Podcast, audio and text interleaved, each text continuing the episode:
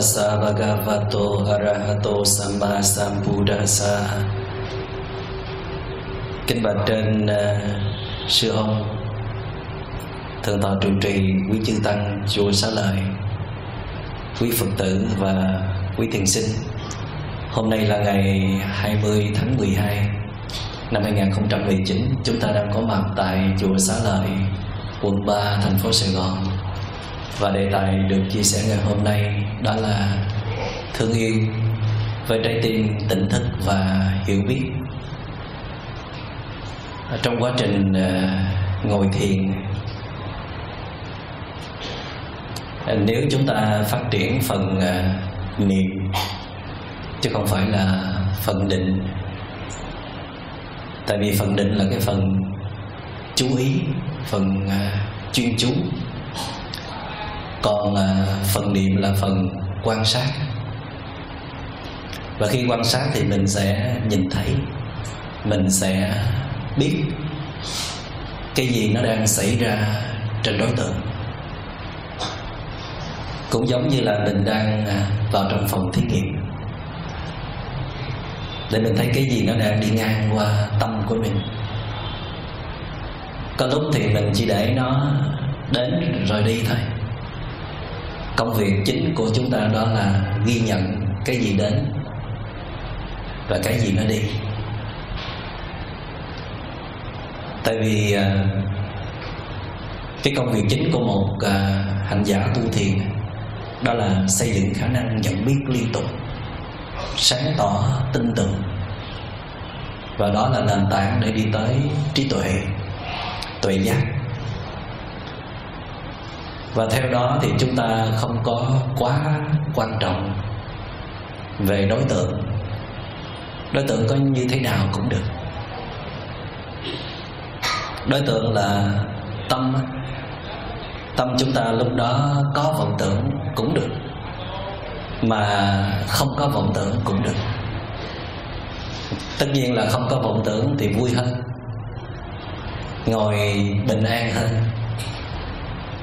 nhưng mà khi có vọng tưởng thì chúng ta cũng phải tập vui, hoan hỷ, đón nhận. Tại vì đó là một phần tự nhiên của con người. Nó là kết quả tự nhiên của quá trình kém tu. Tu chưa có chất lượng, chưa có ngồi thiền nhiều, chưa hành thiền nhiều thì phải chấp nhận là ngồi xuống là có vọng tưởng và thật ra nếu mà ít ngồi thiền quá, lâu lâu mới ngồi một lần mà định được vài phút thì hạnh phúc vô cùng. Nên đáng chúc mừng vì điều ấy. Thay vì chúng ta có một cái tham cầu rằng ngồi xuống là tâm nó phải định liền. Có suy nghĩ rằng hễ mà ngồi xuống tâm nó phải định liền thì cái đó gọi là thái độ sai trong hành thiền. Thái độ đúng đó là chấp nhận mọi kinh nghiệm đi ngang qua nó như thế nào cũng được. Dĩ nhiên nếu chúng ta muốn phát triển về định thì chúng ta phải dùng một chút ý chí để áp đặt tâm của mình. Nó ở yên trên cái đề mục đã chọn. Tâm mình nó phóng đi, mình đưa nó trở về. Rồi nó phóng đi, rồi mình đưa nó trở về. Theo đó thì mình sẽ có được một chút ít sự định tâm và xây dựng được một cái khả năng nhận biết nhanh nhạy và kiên trì đưa tâm trở về với đề mục. Nhưng à, đây không phải là công việc chính của một người hành thiền, đặc biệt là đối với dòng thiền nguyên thủy tứ niệm xứ vipassana. Chúng ta nên nhớ vipassana là quán, chứ không phải là định, không phải là chỉ nhưng mà phải nhờ có định, phải nhờ có chỉ chỉ tức là dừng lại, thì mình mới có thể quán lâu, sâu và kết quả được. Vậy thì à, trong giờ ngồi thiền có khi mình định, nhưng mà có khi mình niệm. Và đặc biệt, trong sinh hoạt hàng ngày, trong đời sống, thì phần lớn là chúng ta dễ phát triển niệm hơn là phát triển định. Tại vì à, muốn định thì mình cần phải dừng lại. Mà phải dừng lại một cách tuyệt đối thì định nó mới sâu được. Thậm chí là phải ngồi yên xuống như vậy nè. Rồi ngồi trên tòa cụ và kiết già nữa thì định nó mới đạt cái mức tốt nhất. Còn khi mà mình uh, hoạt động mình di chuyển đó thì mình sẽ sử dụng niệm nhiều hơn. Và khi mình uh, bắt đầu phát triển chánh niệm ở mọi lúc mọi nơi đặc biệt là khi mình có phiền não khi mình có phiền não, tức là mình phát hiện mình đang rất là khó chịu trong người nè. Mình đang rất là căng thẳng, mình đang rất là hoảng loạn, mình đang rất là bực tức. Mình biết là có cái con quái thú nó xuất hiện ở bên trong. Thì cái đề mục được ưu tiên hàng đầu bây giờ trong bốn lĩnh vực, thân, thọ, tâm và pháp, thì tâm là đề mục ưu tiên nhất như vậy thì à, mình là một người tu về tứ niệm xứ, thì mình phải thuần thục cả kỹ năng quan sát trong bốn lĩnh vực thân, thọ, tâm và pháp luôn nhưng phải biết nhấn nhá, đề mục nào là quan trọng nhất trong mỗi tình huống. Thì khi mà dầu sôi lửa bỏng khi mà cơn phiền não nó bắt đầu nó phun trào thì tâm là đề mục ưu tiên hàng đầu. Thì lúc đó mình phải trực tiếp quay về tâm và bắt đầu là mình đưa tâm mình vào phòng thí nghiệm liền. Tức là trong tâm mình đang có những cái suy nghĩ gì mình đưa vào phòng thí nghiệm. Ở trong tâm mình có cơn cảm xúc nào mình đưa vào phòng thí nghiệm. Và phòng thí nghiệm ở đây á, có nghĩa là đưa qua lăng kính của chánh niệm xem cái đó là cái gì. Thì trong những cái bài à, pháp thoại trước đó, sư có nói bốn bước chuyển hóa. Bước thứ nhất là nhận diện phiền não. Bước thứ hai là chấp nhận cho phiền não đó diễn ra tự nhiên để quan sát.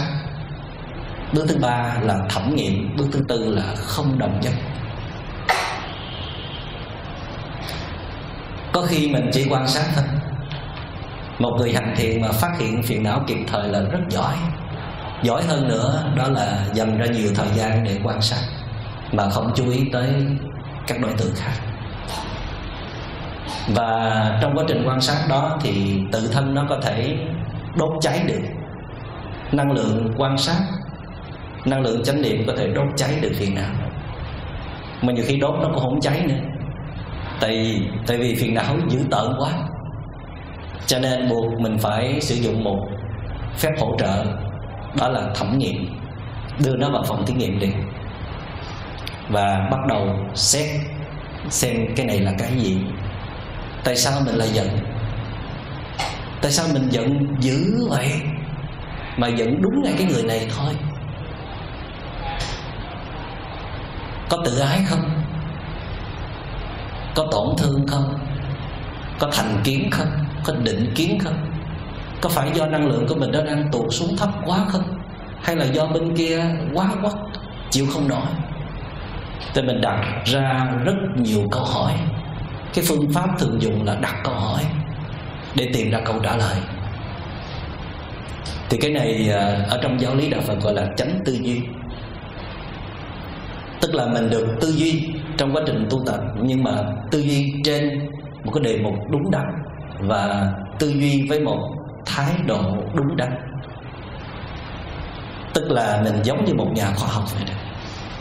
Các nhà khoa học bao giờ cũng khi quan sát, một đối tượng nào đó, họ đều quan sát với một con mắt trong veo lần đầu tiên mới tiếp cận. Chứ không bao giờ dùng con mắt cũ để nhìn lên trên đối tượng cả. Tại vì nếu mà mình dùng con mắt cũ tức là mình chỉ là mình đã biết rồi đó, thì mình sẽ không bao giờ hiểu đúng về đối tượng mà mình đang nghiên cứu. Và nếu mà mình làm theo cách đó thì mình sẽ thấy được cái bản chất của cơn giận hay là của phiền não là cái gì. Và khi thấy được mặt mũi chân thật của nó rồi thì mình sẽ không còn nổi giận hay là không còn phiền não nữa. Vậy thì cái nguyên tắc của việc quan sát đó, thì đại chúng phải nhớ. Nguyên tắc của sự quan sát đó là không đồng nhất với đối tượng, và tập nhìn đối tượng như là lần đầu mới được nhìn, thì mình mới có thể hiểu được đối tượng. Và rõ ràng là trong quá trình hành thiền thì chúng ta thấy rằng cái tâm chúng ta nó cực kỳ lộn xộn, phải không? Có lúc nó yên rồi có lúc nó không yên có lúc định rất là sâu, có lúc không định được. Có lúc nghĩ toàn là chuyện đã xảy ra ngày hôm qua. Chuyện quá khứ. Thậm chí là mình bị cuốn vào trong đó mấy chục phút luôn, không thoát ra được rồi có lúc lại lo lắng rất nhiều cho tương lai. Có hôm ngồi thiền là không định được gì cả, ngồi chơi đó thôi. Ngồi suy nghĩ chứ không phải là ngồi thiền. Rồi có hôm ngồi ngủ gục nữa. Nửa giờ thấy à, chuẩn bị kỹ lưỡng lắm, nhưng mà thật ra lên đó ngồi để ngủ. Nhưng mà cũng không sao. Là tại vì nó đang phản ánh rất là thật về tình trạng của chúng ta để không có tất cả những tại trạng đó thì mình phải tu rất là miên mật công phu rất là lâu mới đạt được. Đó là lúc mình ngồi xuống đó nha. Còn lúc mình đứng lên đi. Giá như có một cái camera quay được từ thân cho tới tâm của mình ở mỗi thời điểm. Ha, để chúng về làm thử đi. Đặt một cái camera ở trong phòng trong suốt mấy giờ ở trong phòng đó thì mình đã làm những gì? Mình đi mình đứng mình ngồi mình nằm mình trường mình lết. Rồi mình dùng điện thoại bao nhiêu lần? Rồi mình à, nhưng mà cái camera của mình tiếc thay là nó có quay được ở trong não trạng của mình ở trong tâm thức của mình để xem là mình đang suy nghĩ cái gì. Mà chắc chắn là đang suy nghĩ ít khi nào mà mình đạt trạng thái không suy nghĩ cả. Kể cả khi là mình đã giữ bao nhiêu khóa thiền rồi mà vẫn không thể an trú được trong giây phút của hiện tại. Và tâm mình trong vài giờ đồng hồ đó là nó lên xuống không biết bao nhiêu lần. Có lúc thì tràn trề năng lượng, muốn làm rất là nhiều việc rồi có lúc đó tụt xuống hẳn luôn nằm một đống đó không muốn làm gì cả. Rồi có lúc lại sân si có lúc mình phản ứng dữ dội vì một tin nhắn vì một cú điện thoại thôi. Vậy thì nếu mà mình cắt từng lát đời sống của mình ra đó từng giờ thôi là mình thấy có rất nhiều vấn đề trong mỗi giờ phải không? Và chỉ tới khi nào mà mình ngồi yên xuống tu tập á, thì nó mới đỡ một chút hoặc là gửi thân mình vào trong một cái rừng thiền, một khóa tu thì con người mình nó may ra đỡ một chút. Hoặc giả nữa là mình à, được về với thiên nhiên, được tiếp xúc với những người lành. Trong cái vùng năng lượng lành thì con người mình nó đỡ một chút. Còn phần lớn là khá bất ổn, phải không? Câu hỏi là, với một tâm thức khá bất ổn như vậy đó thì mình thương yêu một người nào đó, mình thương trong khoảnh khắc nào? Trong khoảnh khắc ổn hay là bất ổn? Hay là ổn rồi lại bất ổn? Rồi ổn, rồi bất ổn. Và bất ổn bất ổn bất ổn, chưa biết khi nào nó sẽ ổn trở lại. Nhưng mà thường á, mình thương một người nào đó là trong lúc mình bất ổn, mình mới thương. Còn ổn không ai thương hết á ổn ta đi làm chuyện khác. Ổn là ta đi tu hết rồi. Chỉ có những người bất ổn là mới ờ, đi tìm người để thương. Thật ra xuất phát điểm của những liên hệ thương yêu là khác nhau nhưng mà mình có thể chia thành hai nhóm. Một cái nhóm là đến từ sự bất ổn và đến từ cái sự yên ổn. Cho dù là vì lý do gì chăng nữa thì mình vẫn xét tới cái cạnh ổn hay là không ổn này. Thì bây giờ mình nhìn lại cái liên hệ tình cảm giữa mình với người mình thương. Dù đối tượng đó là cha, là mẹ, là anh, chị em, là vợ, là chồng, là người yêu, là con cái người nào mà mình đang thương nhiều nhất hay là thương rất nhiều cái người nào mà họ có ảnh hưởng trực tiếp tới phẩm chất đời sống của mình tới bình an và hạnh phúc của mình thì mình đưa vào phòng thí nghiệm xét lại. Để xem rằng từ khi mình thiết lập liên hệ với họ đó thì mỗi ngày trong đời sống đó, thì chất lượng cuộc sống của mình ảnh hưởng như thế nào và chất lượng cuộc sống của họ ảnh hưởng như thế nào? Rồi mình xét mỗi một giây phút mình sống trong cái liên hệ tình cảm đó, thì mình ổn nhiều hay là bất ổn nhiều? Khi người ấy ở nhà, ở bên cạnh mình thì mình ổn nhiều hay là bất ổn nhiều? Thật ra ngày xưa mới cưới nhau thì ổn nhiều, mà chỉ gìn giữ được trong một hai năm đầu thôi bây giờ gặp mặt nhau mỗi ngày là bất ổn rất nhiều. Cho nên là cầu nguyện cho hắn đi làm sớm sớm dùm để mình ở nhà còn tụng kinh rồi còn niệm phật, còn tọa thiền, còn thảnh thơi, đọc sách rồi nghĩ được những cái chuyện tốt lành. Còn hắn mà ở nhà là mình chỉ nghĩ phương cách để đối phó thôi. Có sao mà cười dữ vậy? Căng não ra để canh me xe bên kia làm cái gì? Rồi mình tìm sách lược để mà đáp trả lại. Vậy thì ờ, nếu mà mình cắt từng lá tâm lý ra trong một liên hệ thương yêu thì mình thấy bất ổn nhiều hơn là ổn. Lỗi tại ai? Dĩ nhiên câu trả lời nhanh nhất đó là tại bên kia.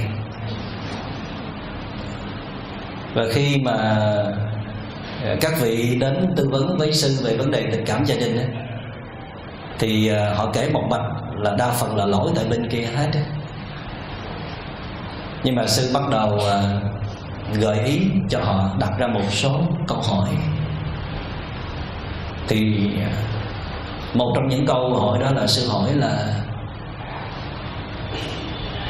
à, vậy lúc nào là bạn ổn nhất bạn à, ổn khi ở một mình hay là bạn ổn khi ở bên người đó? Trước khi bạn lấy người đó bạn có ổn không? Và khi bạn lấy người đó rồi bạn làm gì để bạn gìn giữ sự yên ổn của mình? Hay là bạn giao hết cuộc đời của bạn cho người đó? Thương yêu là một nhu cầu à, rất là tự nhiên của con người nhưng mà không phải lúc nào con người cũng đầy nhu cầu để được thương yêu hết. Có lúc đầy, có lúc vơi. Cái lúc mà nó đầy quá rồi dắt người ta về. Nhà về được cái thời gian cái nó vơi đi. Bây giờ làm sao? Oan nghiệt, phải không? Cho nên là mình cũng không biết là cái con người mình sao mà nó kỳ cục như vậy. Tại sao nó có lúc đầy, lúc vơi? Cái nhu cầu được thương yêu. Mà bên kia cũng vậy. Bên kia cũng có lúc đầy, lúc vơi. Cái lúc đầy thì họ rất là cần mình, mà lúc vơi là họ coi mình chẳng ra gì cả. Và như vậy là tình thương đó không còn trở nên một cái cái thứ gì đó tuyệt vời, lung linh nữa mà nó trở nên rất là nặng nhọc. Và có thể nói yêu là phải khổ, thương là phải khổ càng thương là càng khổ. Càng yêu là càng khổ. Tại vì, không phải tại vì bản chất tình yêu và tình thương là như vậy, mà tại vì chúng ta đã đến với tình yêu, chúng ta đã thiết lập tình thương đó trong một trạng thái tâm lý bất ổn. Và người kia cũng vậy. Tại vì hai bên có vấn đề mà dám thương nhau thì dĩ nhiên là cũng có những lúc mình không có vấn đề. Và bên kia cũng không có vấn đề. Mình cũng có những khoảnh khắc đẹp, những giá trị tốt đẹp trong tâm hồn, và bên kia cũng thế. Nhưng mà tiếc thay là những cái khoảnh khắc đẹp, những cái giá trị đẹp đó nó ít có cơ hội được thể hiện ra. Mà phần lớn chỉ là những năng lượng tiêu cực, những cố tật những rác rến của nhau mà thôi. Và quý vị biết rằng là khi mình tu thiền, mình đi vào bên rừng thiền, mình qua tận bên miếng để mình tu thiền, cứ tưởng là mình sẽ mời được con người mới trong người mình ra, để mình có thể yên định, để mình có thể quan sát mọi thứ trong trẻo, để mình có thể an trú trong giây phút hiện tại. Nhưng mà hành thiền được vài ngày thôi. À, có những người là không tới vài ngày nữa là thói quen cố tật những vấn đề của mình nó rượt đuổi kịp liền. Rồi mình hành thiền với cái cách của mình với cái thói quen của mình. Mình mang luôn cả con người của mình trong khi mình hành thiền. Chứ mình bỏ ở đâu bây giờ. Theo cách đó thì khi mình thương một người nào đó mình cũng đâu bỏ cái tôi mình ở đâu phải không? Mình đâu có bỏ những cái vết thương trong lòng mình ở đâu được. Mình đâu có bỏ những con quái thú mình ở đâu được. Mình cũng mang theo luôn.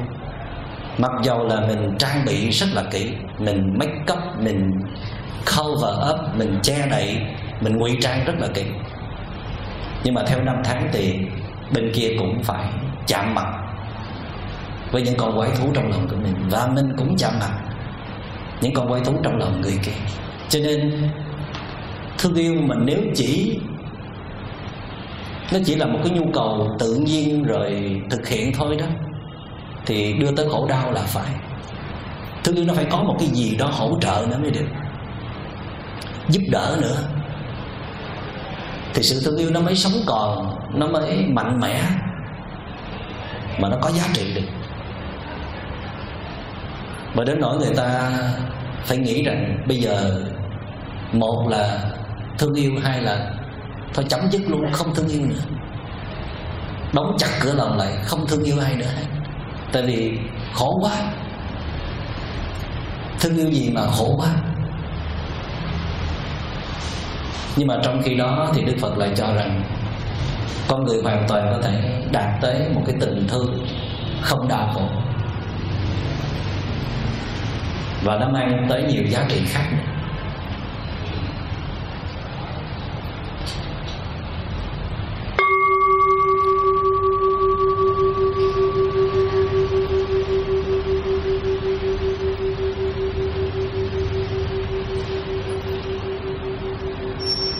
Mà đại chúng tĩnh tâm một phút. Chúng ta quay về khám nghiệm lại, thẩm nghiệm lại tâm của mình trong giây phút này. Quan sát và nhìn sâu vào, xem cái gì đang xảy ra ở bên trong. Thấy cái gì thì ghi nhận cái đó tích cực cũng được, tiêu cực cũng được. Mà không có gì trong đó, không thấy gì hết. Không có gì xuất hiện hết, cũng không sao cả. Điều quan trọng là tỉnh thức, nhận biết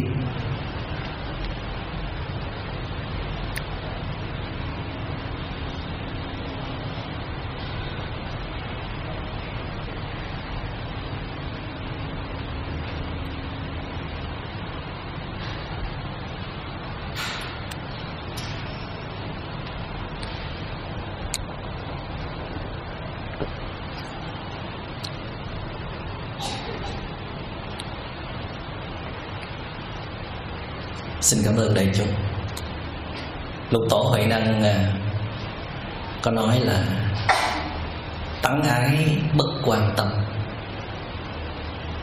Trường thân lượng cước hòa, yêu ghét chẳng để lòng, nằm duỗi chân thẳng ngủ. Tuyệt vời, ha. Ước gì mình đạt được cái trạng thái này. Nhưng mà có ước thật không? Ước thì, nếu mà muốn quyết liệt thì có thể sẽ làm được đó. Chỉ e là bây giờ mình vẫn còn muốn được thương yêu. Chưa có thoát ra được. Còn nghiện lắm. Tại vì nó còn hấp dẫn lắm. Cho nên là giờ phút nào mà mình vẫn còn nhu cầu về thương yêu quá lớn mà chưa có phép để đối trị, hoặc là chưa có phép để hỗ trợ làm sao giúp cho cái sự thương yêu đó không đưa tới khổ đau. Thì giờ phút đó chúng ta vẫn còn là nạn nhân của thương yêu. Và cái thương yêu nó giam cầm cuộc đời chúng ta lại, làm chúng ta không có thoát ra được, không có lớn lên được, không có trưởng thành được. Và nhạc sĩ trịnh công Sơn là một trong những người cũng khổ rất nhiều về tình cảm có lúc anh cũng tỉnh, nhưng mà có lúc anh cũng mê mê trong tình cảm.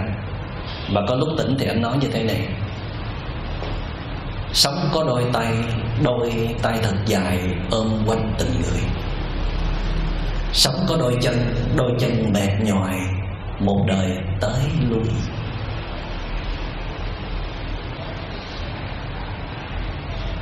Và khi mà sư tư vấn tâm lý cho một bạn trẻ mà bạn đã tới khúc bù non bù đỏ vì người tình mình phản bội, thì sư cũng lắng nghe,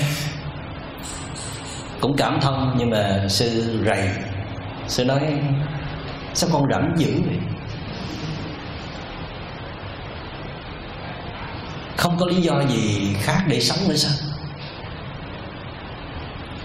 Còn công việc còn gia đình, cha mẹ, anh chị em, còn dòng họ, còn xóm làng, còn quê hương, còn đất nước, còn lý tưởng. Còn biết bao điều hay ho trong cuộc đời chưa kịp học hỏi và khám phá. Tại sao cứ lẫn quẩn trong cái chuyện tình cảm mà không chịu thoát ra? Dĩ nhiên là có những người sinh ra đời trong cái cấu trúc di truyền, nó đã thiên về cái tình cảm rồi người sống vì tình cảm.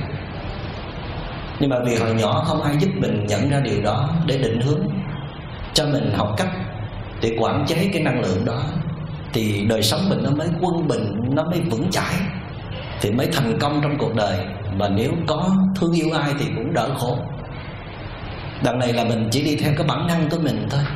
Mà thậm chí mình còn tự cho rằng đó là điều hay ho, thương người, yêu người, thương hết mình thương cháy mình, thương hết lòng, sống tất cả vì người đó, thương người đó hết ruột, hết gan. Nhưng mà ở góc nhìn tâm lý thì gọi đó là cái sự thiếu kiềm chế. Gọi đó là sự, trong thiền thì gọi đó là sự mê muội. Là tại vì không ai mà đang vững, đang ổn, đang bình an không ai mà có những cái giá trị chân thật trong lòng mà lao theo người khác như điên như vậy được. Và một người có hiểu biết, có trí tuệ thì không ai mà thương người khác một cách hệ lụy, đầy đau khổ như vậy. Một cái người có trí tuệ, người ta cũng có tình cảm, cũng yêu thương. Nhưng mà khi thương ai rồi thì người kia cảm thấy nhẹ nhõm, cảm thấy an vui, cảm thấy được dẫn dắt cảm thấy được che chở và bảo vệ. Còn khi mà một cái người mà họ chỉ thương yêu vì họ có nhu cầu thôi, chứ họ không có trách nhiệm. Họ có nhu cầu được thương yêu và họ muốn thỏa mãn cái nhu cầu đó. Mà họ không có khả năng để mà nâng đỡ, mà sẻ chia, mà ủy lạo tinh thần, mà làm cho người kia được tỉnh táo rồi có một hướng đi vững chắc trong cuộc đời, thì đó chỉ là một sự hưởng thụ, một sự lợi dụng thôi. Vậy cho nên có những lúc mình cần được thương yêu Và có những lúc mình không cần thương yêu. Để chúng nhớ ha, Có lúc mình à, Mình hành động, Có lúc mình không nên hành động gì cả. Có lúc mình à, thể hiện tình yêu thương, Có lúc mình sống trong trạng thái không cần yêu thương. Dĩ nhiên là mình cũng không phải là bậc thánh, Tài năng gì để mình có thể giữ cái tâm mình thường thường là không cần thương yêu mà nó có thể thực hiện được. Nhưng mà ráng tránh né được bao nhiêu hay bấy nhiêu. Nếu mình chưa đủ giỏi để thương yêu ai mà không làm khổ ai, nếu mình chưa đủ giỏi, nếu mà thương yêu ai mà có thể làm cho cuộc đời họ tốt hơn, phần lớn yêu người nào là tan nát người đó. Người ta cũng biết ơn mình người ta cũng thương mình, nhưng người ta cũng rất sợ mình. Là tại vì trong cái tình thương của mình nó mang theo rất nhiều thứ nặng nề, ngột ngạt và đầy chất độc nữa. Cho nên có những lúc mình nghĩ thương đi. Nghĩ thương thì làm gì? Nghĩ thương để làm những cái chuyện khác hay không? Dành cái năng lượng quấn quanh một cái người nào đó đó để mình thương yêu cộng đồng thương yêu mọi người. Mà thật ra khi mình nhả một người ra đó, thì mình mới có thể tới được nhiều người. Có phải không? Tại vì cái thời gian, cái năng lượng tâm trí mình đã quấn vào một người rồi đó, thì đâu có để ý gì tới những người khác đâu. Ví dụ cụ thể là mình có bốn đứa con mà mình chỉ cưng chiều một đứa thôi, thích một đứa thôi, thì tự nhiên mình lơ ba đứa kia và đây được gọi là một sự bám víu thì đây là phiền não rồi. Hỏi sao mà không khổ được? Cơ bản là tình thương là nó có sự bám víu. Và bám víu là đưa tới đau khổ. Bây giờ học thương làm sao để không bám víu? Mà muốn thương mà không bám víu thì mình phải có nội lực. Mình phải vững vàng. Mình phải bớt đi cái nhu cầu thương yêu một người. Thay vào đó là thương yêu đám đông, thương yêu cộng đồng và xã hội. Khi mà mình thoát ra được một cái người nào rồi đó, đã ràng buộc hệ lụy bao nhiêu năm trời mà thoát được, tự nhiên mình thấy mình tự do vô cùng. Mình như sống trở lại. Mình được như là thoát khỏi tù đài. Và lúc đó mình có rất nhiều năng lượng để muốn làm được nhiều việc khác có ích. Thì chứng tỏ là mình không có tài năng thương yêu người khác. Có những người có tài năng trong tình thương, mà có những người họ không có tài năng. Chứ đừng có tưởng là ai cũng có tài năng hết. Gì mà thương yêu cũng có tài năng đấy có chứ. Thương yêu mà chỉ để tới rút tỉa để hưởng thụ thôi thì ai cũng làm được. Nhưng mà thương yêu tới để nâng đỡ, để làm cho bên kia tốt đẹp hơn thì có người làm được, có người không dù đối tượng đó là con của mình, cũng không làm được. Thành ra cha mẹ thương con mà con vẫn khổ dài dài vậy thì bây giờ mình nằm trong nhóm nào cần có một cái chương trình kiểm tra, tổng quát không?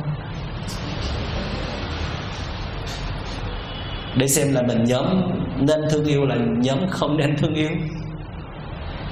Hoặc là ít nhất là, thưa sư, trong giai đoạn này con nên thương yêu, hoặc là trong giai đoạn này con không nên thương yêu? Thì câu trả lời phần lớn của sư là con nghĩ thương đi. Nếu mà nhìn vào bạn ấy, thấy bạn ấy hết xí quách rồi, không còn chút năng lượng mà còn hỏi cái gì nữa. Bây giờ bạn mà lao vào tình thương là bạn chỉ có làm khổ người ta thôi. Chỉ dựa dẫm, chỉ rút tỉa, chỉ đòi hỏi. Bạn chỉ có chút sắc đẹp, chỉ có chút tài khoản, chỉ có chút danh tiếng trong xã hội thì làm sao có bản lĩnh để mà thương một người nào đó mà làm cho người đó có hạnh phúc được? Cho nên giờ nào mà mình vẫn chưa kiềm chế được bản năng của mình, giờ nào mà mình vẫn chưa quản chế được những con quái thú trong lòng của mình, giờ nào mình vẫn chưa chữa lành được vết thương trong tâm hồn của mình, thì xin nhân danh sự tử tế, đừng thương ai hết. Tại vì chắc chắn phút trước, phút sau là làm khổ người ta ngay. Còn nếu đã lỡ rồi, thì phải dùng tới cái cái cái sắc đó là một phút thương, một phút không thương, rồi một phút thương, rồi một phút không thương. Phải có lúc này, lúc khác. Có lúc gặp mặt lại có lúc cũng phải tránh mặt. Tránh mặt là một phần thương đó. Không đến với nhau trao trả tự do cho nhau là thương nhau thật đó. Chứ không phải là người kia đi ra ngoài, người kia không gặp mình là tại vì họ ghét mình. Tại vì họ biết khi gặp mình thì họ có thể vung vãi rắc rến lên con người của mình. Và họ cũng biết nếu họ gặp mình thì ngược lại mình cũng vung vãi rắc rến lên người của họ. Thành ra họ tránh như vậy là họ bảo vệ sự an toàn cho nhau mà. Cho nên ước gì mà mình có khả năng muốn thương là thương một cách có hiệu quả. Còn muốn ngưng không thương là ngưng không thương một cách hiệu quả. Và mình cũng hướng dẫn cho người thương mình vậy luôn đi. Mình training làm sao mà, ok, đây là giây phút không thương nhau. Chúng ta quyết định như vậy nha. Từ mấy giờ tới mấy giờ là không có động chạm gì nhau hết. Không có rình mò, canh me nhau, không có chỉ mũi dùi gì vào nhau hết. Đây là giây phút của sự thanh tịnh trong tâm hồn để cho sự thanh tịnh lên ngôi. Và những thứ khác mang tính chất thiện lành theo đó sẽ lên ngôi theo phải không? Còn giây phút mà mình quấn quanh vào nhau đó, thì nó thỏa mãn cảm xúc, nhưng mà những chất gì thuộc về trần tục nó sẽ đi theo. Trong đó nó có bám víu, nó có ghen hờn, nó có tưởng tượng, nó có đố kỵ, nó có đòi hỏi, nó có ngắt nhéo tùm lum hết. Phải không? Thì bây giờ mình chưa có ngưng thương yêu được như là các vị thiền sư, các bậc thánh những bậc giác ngộ thì mình sẽ sử dụng tới cái chính sách. Đó là lúc thương lúc không nhưng mà phải bàn trước bên kia chứ thôi là bên kia không hiểu là mình đang làm cái trò gì nữa.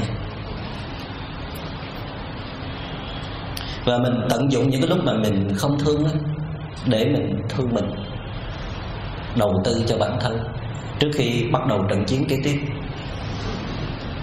trước khi quay trở lại với cuộc chiến chưa tan thì phải đầu tư cho bản thân phải uh, tập ngồi thiền tập đi thiền hành tập quan sát tâm tập tĩnh tâm tập định tĩnh tập thư giãn tập bình an tập không suy nghĩ tập đọc những quyển sách hay thân cận với các bậc thiện hữu tri thức những người có năng lượng lành. Từ bữa giờ là mình bị bên kia rút tỉa năng lượng rất là âm rất là nặng nề thì bây giờ mình phải nạp năng lượng tươi mới lại. Rồi mình tập thể dục, mình tiếp xúc với thiên nhiên. Trong cái lúc mà mình nghĩ thương như vậy là thật ra là để chuẩn bị thương một cách có hiệu quả. Ước gì mình có cái cam kết này khi mà thiết lập một cái liên hệ tình cảm. Đặc biệt là nếu mà có ký kết về hôn nhân thì mình ký luôn cái hiệp ước đó. Một tiếng thương và một tiếng không thương trong ngày. Hay là tùy hai tiếng hai tiếng thương, một tiếng nghỉ. Tùy sự thỏa thuận của đôi bên, để rồi phải có cái phần nghỉ thương, thì mới thương ổn được. Chứ mà còn thương liên tục thì mau tàn lắm. Cả thèm thì chóng chán. Và đây cũng là cách để mình dẫn dắt bên kia. Người thương của mình cũng có thể là ủy mị. Người thương của mình cũng yếu đuối trong tình cảm. Nghiện vào mình, hồi đầu mình rất là thích, phải không? Tại vì mình được xem là nhân vật quan trọng, number one mà. Nhưng mà sau này thì mình biết rằng rất là phiền.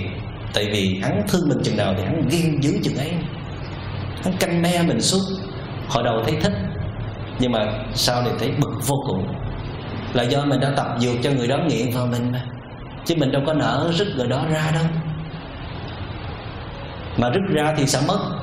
Cho nên cứ cho dính vào. Dính vào thì thấy phiền mình cũng rất là kỳ cục đấy chứ. Chứ mình đâu có thượng đâu. Thì vậy cho nên là cái giây phút mà mình rứt ra khỏi tình cảm, mà trở về được chính mình. Và đó là giây phút là mình bắt đầu tìm lại con người thật của mình. Và khi mình kết nối được với những giá trị thật trong con người của mình mình quay lại thương yêu, thì chắc chắn sẽ hiệu quả rất nhiều. Còn nếu mà nghiện quá lâu thì thời gian tách ra nó phải càng lâu thì nó mới đạt cái mức quân bình. Cho nên nếu mà mình thương yêu, bước vào trong tình cảm nếu muốn thương yêu thì nên dắt theo một người, một đối tượng đi cùng, đó là chánh niệm. Cho theo không? Cho chánh niệm theo cùng trong khi thương yêu không? Tức là trong quá trình tiếp xúc với nhau, quan tâm, triều mến nhau, có quan sát tâm, có thấy những cảm xúc yêu thích trỗi dậy là có thấy những con quái thú ở trong lòng hiện ra khi bên kia không có làm được theo đúng ý của mình. Tình thương mà kèm theo sự tỉnh thức á, chánh niệm tức là sự tỉnh thức, thì cái tình thương nó sẽ bật ra được cái nghĩa đẹp, cái nghĩa sâu sắc của nó tự động cái sự tỉnh thức nó sẽ sàng lọc lại. Những cái cặn bã, những cái dư thừa, những cái không hay trong tình thương. Mà bản thân chúng ta không làm được. Tại vì chúng ta là một tổng thể, nó bao gồm nhiều cái tệ hại và những cái tinh hoa. Thì bây giờ chánh niệm, sự tỉnh thức là một cái tinh hoa. Và khi nó có mặt ở trong lòng chúng ta cùng với tình thương thì nó sẽ sàng lọc lại nó sẽ sắp xếp lại để mình thương yêu làm sao có chất lượng hơn, có sự chân thật hơn. Và ước gì bên kia họ cũng thực tập như mình. Họ thương mình mà cũng có sự tỉnh thức. Họ biết họ đang làm gì. Họ biết họ đang nghĩ gì. Họ có năng lượng nào ở trong tâm. Và có thể dừng lại bất cứ lúc nào. Thì à, tình thương yêu ấy không còn là một sự hệ lụy nặng nề và đáng sợ nữa, tình yêu nó trở thành một cái nguồn động lực mạnh mẽ để giúp chúng ta bay lên và bay cao. Đức phật vẫn nói tới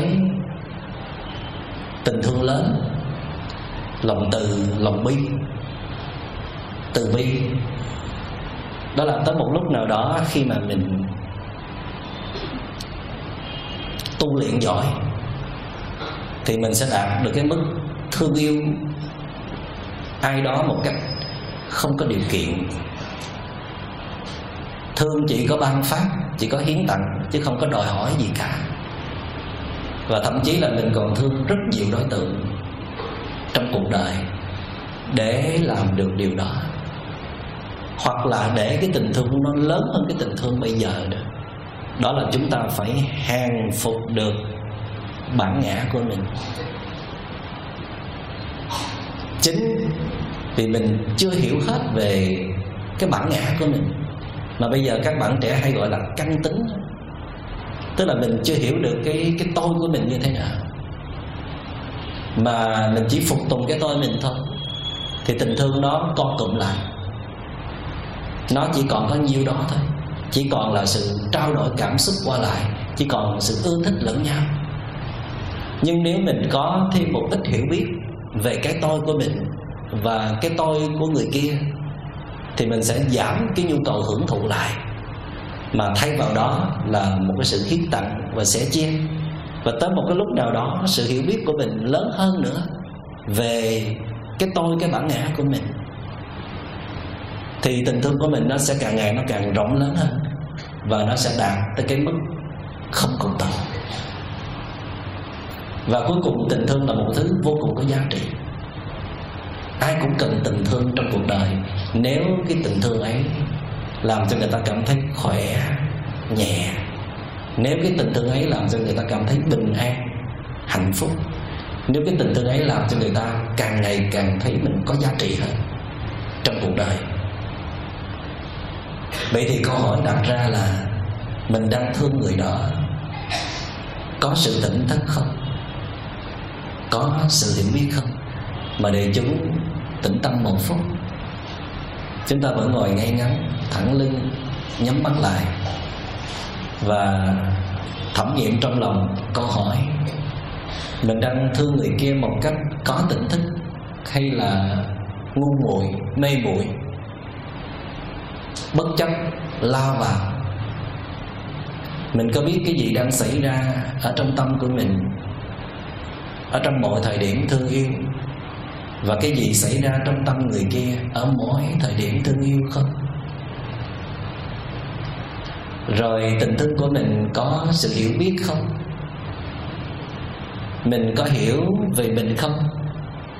Và mình có hiểu vì người kia không? Tại sao có lúc mình thương, rồi có lúc mình ghét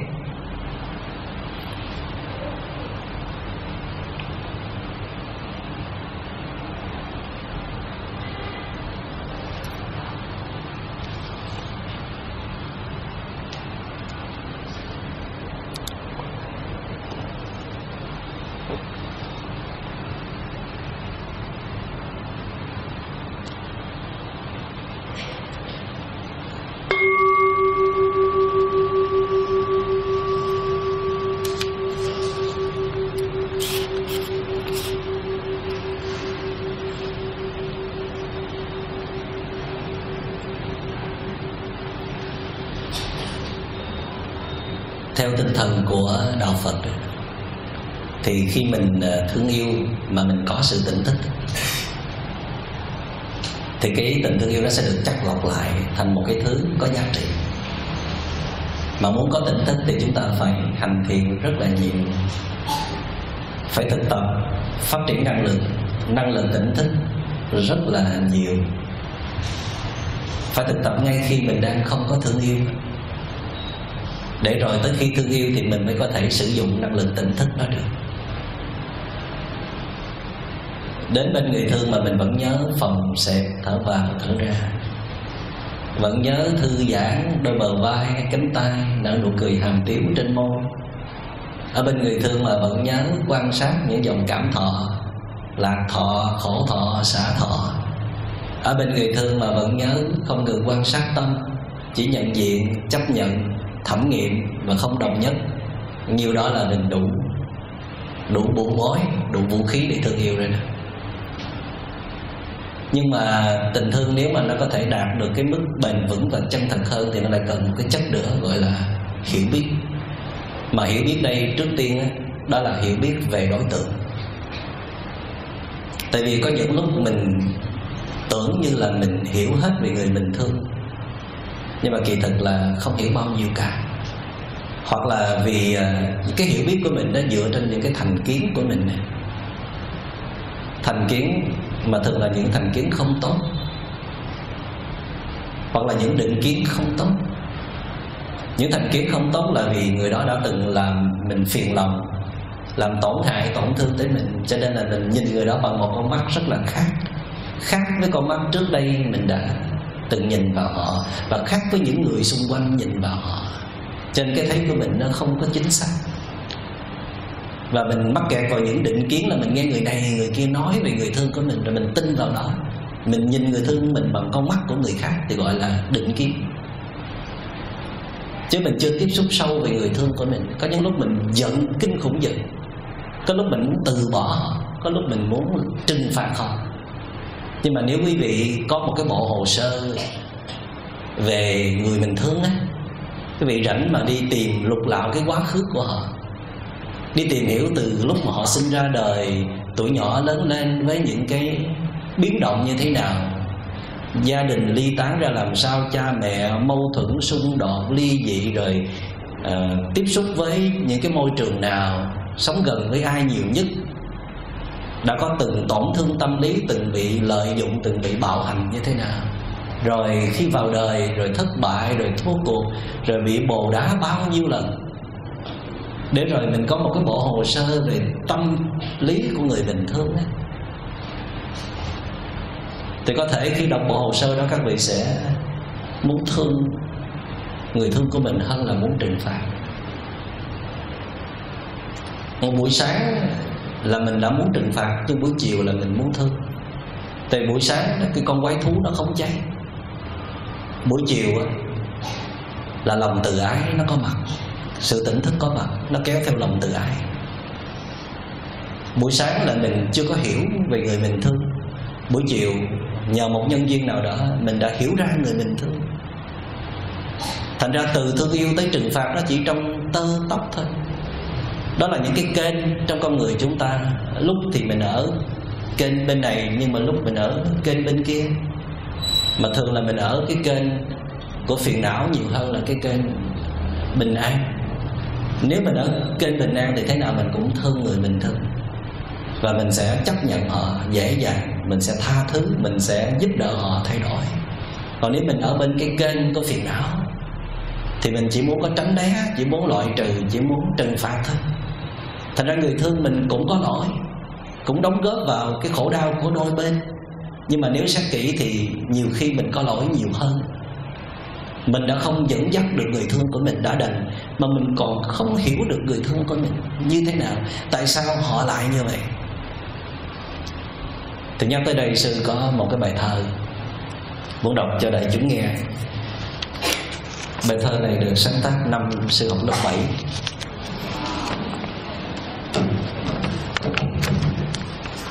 lớp 7 là chưa có thương ai đâu.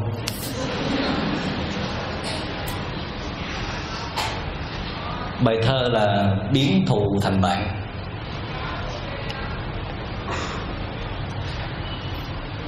Đọc xong bài thơ này đại chúng sẽ sản sốt là không ngờ sư cũng không được hiền ở tuổi thơ.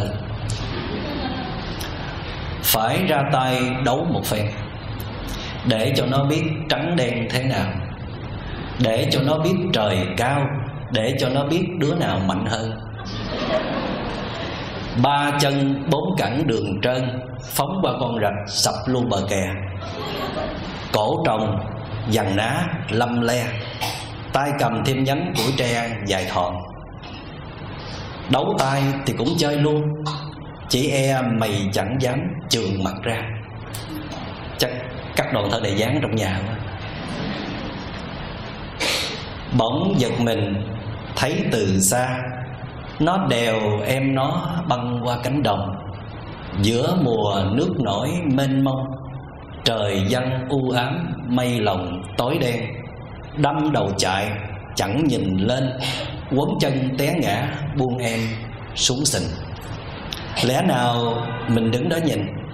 Lẽ nào làm kẻ vô tình vậy sao? Ba chân bốn cẳng phi mau, thấy qua tình cảnh lòng nào khác hơn? Thương em gái nhỏ, bạn luôn. Chia nhau cổng chạy, ra đường cái quen. Gặp xe lúa, vội quá gian. Tới nhà thầy thuốc, đầu làng, xóm trên. Hú hồn hay chẳng bằng hên. Chỉ trong chớp nhoáng, bệnh tình chữa mau. Nắm tay, về giữa trăng sao. Nghiêu ngao hát khúc đồng dao ngày mùa. Tình thương biết nói sao vừa. Ghét nhau cũng bởi lòng chưa hiểu lòng. Sáng nay, lòng vẫn lạnh lùng. Chiều nay, lòng đã mênh mông, dạt dào.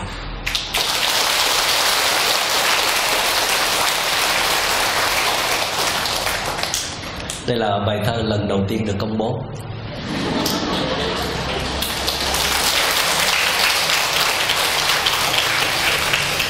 Còn nhiều thơ lắm, để từ từ tiết lộ.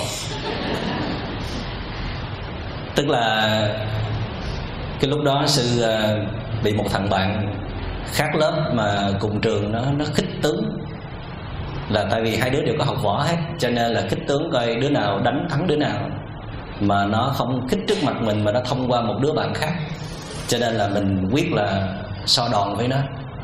Rất là hăng và tới khi mà mình chạy tới nhà nó, định là chặn đường chặn ngõ để mà đập luôn đó thì chứng kiến một cái cảnh đó là nó cổng em nó chạy. Thì mình không có biết chuyện gì xảy ra, mình mới chạy theo. Nó chạy hấn hơ hấn hải, băng về cái phía đồng. Rồi à, vì nó chạy gấp quá, nó nó quăng em nó xuống đống bùn luôn. Thì mình nhìn cảnh đó là bao nhiêu cái giận hờn, đố kỵ, hăng máu nó tan biến hết.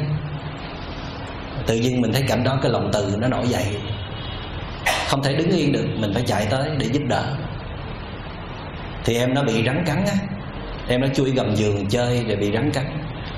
Và nó mới cổng em nó chạy tìm thầy thuốc. Thì khi mà đưa em nó lên á vì em nó có sình trên người, cho nó cổng lên là tuột xuống, cổng lên tuột xuống. Thì vậy cho nên là phải đưa em nó xuống dội nước, xong rồi bắt đầu cổng chạy. Bởi vì đứa nào đứa đấy cũng còn yếu.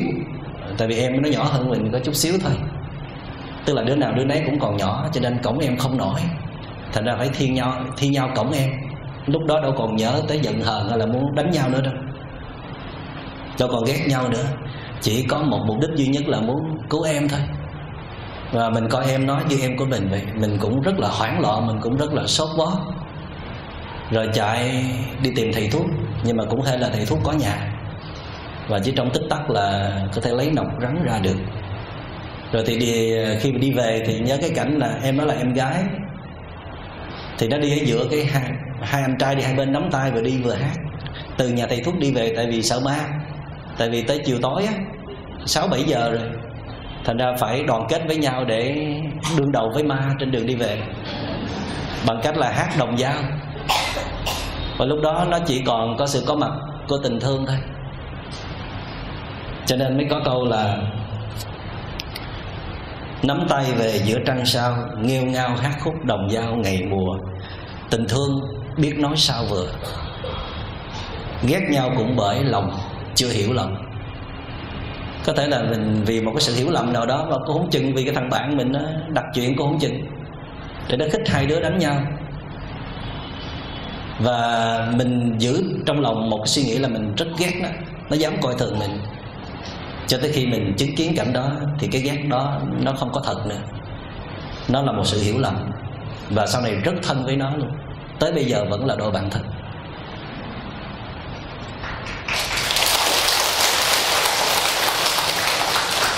Cho nên mình đang ghét ai có nghĩa là lòng chưa hiểu lòng hay là hiểu quá rồi mới ghét. Tình thương biết nói sao vừa ghét nhau cũng bởi lòng chưa hiểu lòng sáng nay, lòng vẫn lạnh lùng. Chiều nay, lòng đã mênh mông dạt dào. Rõ ràng là mình không thể tin nổi cái tâm của mình. Buổi sáng khác, buổi trưa khác, buổi chiều khác. Cho nên đừng có tin vào tâm của mình trong lúc nó đang có phiền não, đang có cơn cảm xúc. Cái lúc mà nó đòi muốn cắt đứt tình cảm, cái lúc mà nó đòi muốn trừng phạt thì đừng có tin nó. Nó không phải là cái con người thật của mình. Nó chỉ là một phần thôi. Đó là sự giật dây của phiền não của những con quái thú. Và trong lúc đó, vô minh hoàn toàn xâm chiếm con người của chúng ta. Nếu lúc đó chúng ta có một người bạn lành, hoặc là chúng ta đã từng có thói quen hành thiện chúng ta dừng lại, đi ngồi thiền, đi thiền hành. Chúng ta ngồi tĩnh tâm để mời lên con người khác, tức là bật qua một cái kênh khác, kênh tỉnh thức. Trong cái tỉnh thức đó, nó cho chúng ta thấy nhiều thứ khác trước đây chúng ta thấy. Ít nhất chúng ta thấy mình cũng có vấn đề. Năng lượng mình đã tụt xuống, hoặc là mình có nhu cầu vì người kia quá lớn, quá nhiều, quá sức người ấy. Cái mong muốn của mình tuy nó nó đúng nhưng mà nó không có hợp lý đặt xuống không đúng chỗ, không đúng lúc. Và kể cả người kia có lỗi thì đó cũng là một chuyện tự nhiên thôi mà. Mình là người thương thì mình phải có trách nhiệm nâng đỡ họ chứ. Và những tiếng nói đó chỉ có sự tỉnh thức nó mới nói được. Và càng tỉnh thức thì càng hiểu biết hiểu biết về mình và hiểu biết về người. Và lúc đó mình có thể trở thành một chuyên gia tâm lý. Một nhà trị liệu để mà nhìn cái hồ sơ của người bình thương. Ngày hôm qua trong lúc nói chuyện với à, một trung tâm khám bệnh cho đội ngũ y bác sĩ thì có một vị y tá đặt một câu hỏi về về liên hệ giữa bạn ấy với mẹ. Và mẹ tuy rất là có công, mẹ tuy rất là tốt, nhưng mà mẹ rất là làm khổ mấy em chị em và cả ba nữa cho nên năm người trong gia đình đứng thành một phe và mẹ trở thành kẻ đơn độc, chống chọi với năm cha con bên kia. Và tối ngày hai bên chỉ có bài mưu tính kế làm sao để ứng phó lẫn nhau. Mặc dù là trong bản chất là rất thương yêu nhau. Thì cái bên này nghĩ bên kia có lỗi, bên kia nghĩ bên này có lỗi. Cái bên mà năm người nghĩ bên một người là ý vào sự cống hiến quá lớn rồi ngang tàn cho mình cái quyền lấn lướt người khác. Có rất nhiều thói hư có rất nhiều uh, tính không tốt mà không nhìn nhận và sửa đổi. Càng thương thì càng làm phiền. Còn bên một người nghĩ về cái bên năm người nghĩ về những người kia vô ơn bạc nghĩa mình hy sinh quá nhiều mà bây giờ họ đau lưng lại để chống mình. Họ chỉ có phê bình lên án mình họ đâu có thương mình đâu. Thì sư mới tư vấn cho bạn y tá trẻ đó. Sư nói là cái người mình đang chống là cái người đó là mẹ mình. Hy sinh cả cuộc đời cho mình. Hỏi mẹ bao nhiêu tuổi? Hình như là mẹ 54 tuổi. Con bao nhiêu tuổi? Con 32 tuổi. Một người 54 tuổi và một người 32 tuổi, người nào dễ thay đổi hơn? Thì bạn ấy vẫn còn tỉnh táo trả lời dạ thưa thầy, người 32 tuổi. Tại vì trong một cái liên hệ mà nó không lành, không tốt, rạn nứt thì chắc chắn lỗi phải thuộc về hai bên, không bao giờ làm một bên cả, dù một bên có lỗi nhiều hơn. Mà giả sử bên một người có lỗi đi, thì bên năm người này, năm người đau lưng lại mà không đủ chứa đựng một người sao? Và cái cách mà mình mình đến với mẹ không phải là để giúp mẹ, mà chỉ có yêu cầu và đòi hỏi. Mẹ phải thế này, thế kia. Mẹ cũng là người bình thường thôi mà. Mẹ đâu có được tu luyện gì đâu. Mẹ đâu có được đọc những quyển sách hay, mẹ chỉ là người buôn bán bình thường. Mẹ đâu có dự những khóa tu, mẹ đâu có được tiếp xúc với nền văn minh hiện đại. Mẹ đâu có biết gì về tâm lý đâu. Nhưng mà mẹ đã làm được những chuyện rất là phi thường mà năm người kia không làm được. Thì khi mình nhìn vào mắt mẹ, mình phải thấy cái đó đó. Và mình nói chuyện với mẹ, trong ánh mắt đó thì mẹ sẽ tiếp nhận được. Mẹ có niềm tin rằng mình vẫn còn giá trị trong mắt của con mình, của những người thân trong gia đình. Thì thái độ mẹ sẽ khác. Đằng này mình nhìn vào mẹ là mình chỉ cứ chăm bẩm vào những cái khuyết điểm, những cái mình không hài lòng về mẹ thôi. Mà như đã nói rằng, ở cái tuổi 30 sửa một cái gì là đã khó lắm rồi thì tuổi năm mươi mấy thì làm sao mà dễ dàng sửa được? Nhiều khi mẹ biết, nhưng mà không đủ sức để sửa. Nó cần có sự tiếp sức của các con rằng mẹ không phải chỉ là những khuyết điểm đó. Mẹ còn là những cái gì rất là tuyệt vời lớn lao. Đằng này con thì lại nghĩ rằng trong mắt con là mẹ chỉ là những cái đó thôi. Thành ra mẹ tức, mẹ giận, mẹ đáp trả, mẹ tự vệ cho mình. Cái đó là một cái sự yếu đuối trong lòng đáng thương, đáng được giúp đỡ. Cho nên thay vì cứ tiếp tục tấn công mẹ, là buộc mẹ phải thay đổi thế này thế kia, thì hãy ngồi bên mẹ, đừng có chia phe nữa. Là một phe thôi. Khi mà mẹ cảm thấy mình không có bị loại trừ, các con mình đứng về phía mình, và kể cả ông xã mình cũng vậy. Mình thấy mình không có bị tách rời ra, không có bị kỳ thị đó, thì tự nhiên trái tim mẹ sẽ mềm ra lúc đó nhiều khi không cần nói gì, mẹ cũng thay đổi. Mẹ cần có một cái sự tiếp sức như vậy. Huống hồ gì mình lâu rồi không có khen mẹ, không có nói đến công ơn của mẹ. Không có làm điều gì hay ho cho mẹ cả, chỉ có trách móc và đòi hỏi. Cho nên tình thương như vậy, mặc dù là bên kia có sai nhưng mà mình vẫn là cái ích kỷ. Nó nó thiếu sự tỉnh thức nếu mình đưa ánh sáng tỉnh thức vào trong đó để soi rọi thì biết là mình đã sai. Trong cái cách mình à, thể hiện thái độ đối xử đối với mẹ. Vì vậy cho nên là cần lắm cái sự tu tập ở nơi mỗi người. Dù là thương yêu bất cứ đối tượng nào, tại vì thương yêu là nó mang bản ngã, cái tôi đi theo đó. Mà mình không có đưa sự thực tập theo cùng không đưa năng lực tỉnh thức theo cùng, thì cái tôi ấy sẽ lộng hành. Nó sẽ tàn phá người, cái người mà mình rất thương. Nó tàn phá luôn, tại vì nó phải là tối thượng. Cho đến khi nào chúng ta chăm sóc tốt về cái ngã của mình, chúng ta làm suy yếu bớt, bào mòn bớt cái tôi vốn rất to đùng của mình, chúng ta quản chế được cái tôi của mình để nhường chỗ cho sự chấp nhận, cho sự hoan hỷ, cho sự dễ chịu, cho sự thoải mái, cho sự bao dung độ lượng. Thì tình yêu ấy tình thương ấy mới thể hiện được sự chân thật và giá trị của nó. Xin cảm ơn đại chúng đã lắng nghe.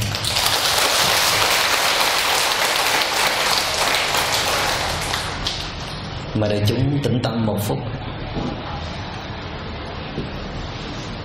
thở lỏng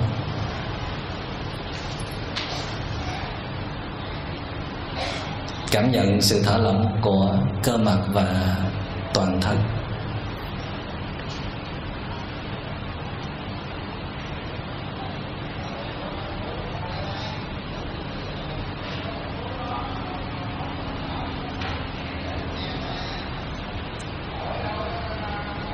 Cảm nhận hơi thở vào ra qua sự phòng xẹp của bụng.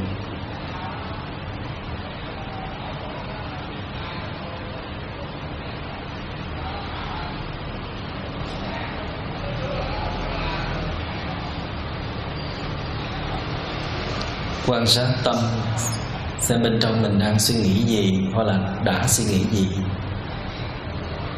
Có những cảm xúc như thế nào trong khi mình nghe bài pháp thoại? nhất là khi nhắc về mẹ.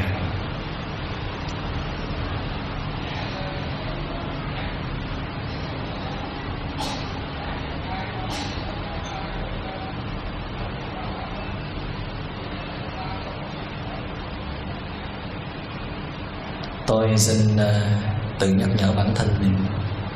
Mỗi ngày trôi qua, tôi sẽ tìm những giây phút không thương yêu ai để quay về thương yêu bản thân mình cho nó nghiêm túc, cho nó có chất lượng. Tập thu tâm ý lại, không có gửi gắm lao theo người khác hoài. Vì tôi biết khi tôi trở nên vững vàng, dễ thương, mời dậy những chất liệu quý giá trong lòng mình, thì người thương tôi sẽ được hưởng sau đó. Mà thật ra người thương tôi cũng cần tôi tách ra khỏi họ để họ được nhẹ nhõm một thời gian tôn trọng sự tự do của nhau. Đừng đợi tới người, đừng để tới khi người kia gầm lên, hét lên rồi mình mới chịu nhả ra. Để có thể nhả người mình thương ra cho hai bên có tự do, thì điều có thể làm dễ dàng nhất và hiệu quả nhất đó là tập hành thiền. Cho tâm ý có chỗ nương về, chứ không thôi nó nó sẽ phiêu lưu, đi tới đi lui, vẩn vơ, rồi sinh chuyện đưa tâm ý trở về với thân.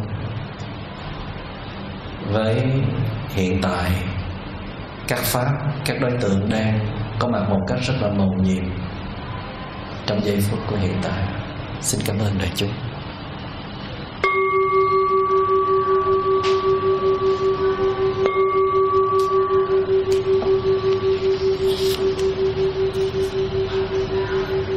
Vâng, mời quý vị à, đặt câu hỏi hay là chia sẻ với sinh giơ tay đây mình tranh thủ đừng bắt cỡ, có nhiều thời gian. Mời chị.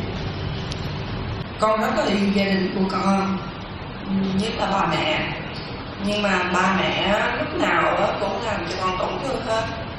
Thậm chí là con làm tất cả những gì mà ba mẹ muốn mà chẳng bao giờ hài lòng ba mẹ chẳng bao giờ hài lòng thì con phải biết làm sao.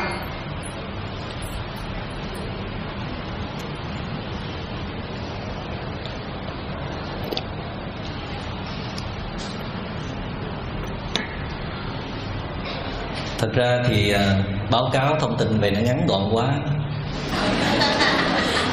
Sư không hiểu là ở nhà chị đã làm gì mà ông bà cụ không có hài lòng.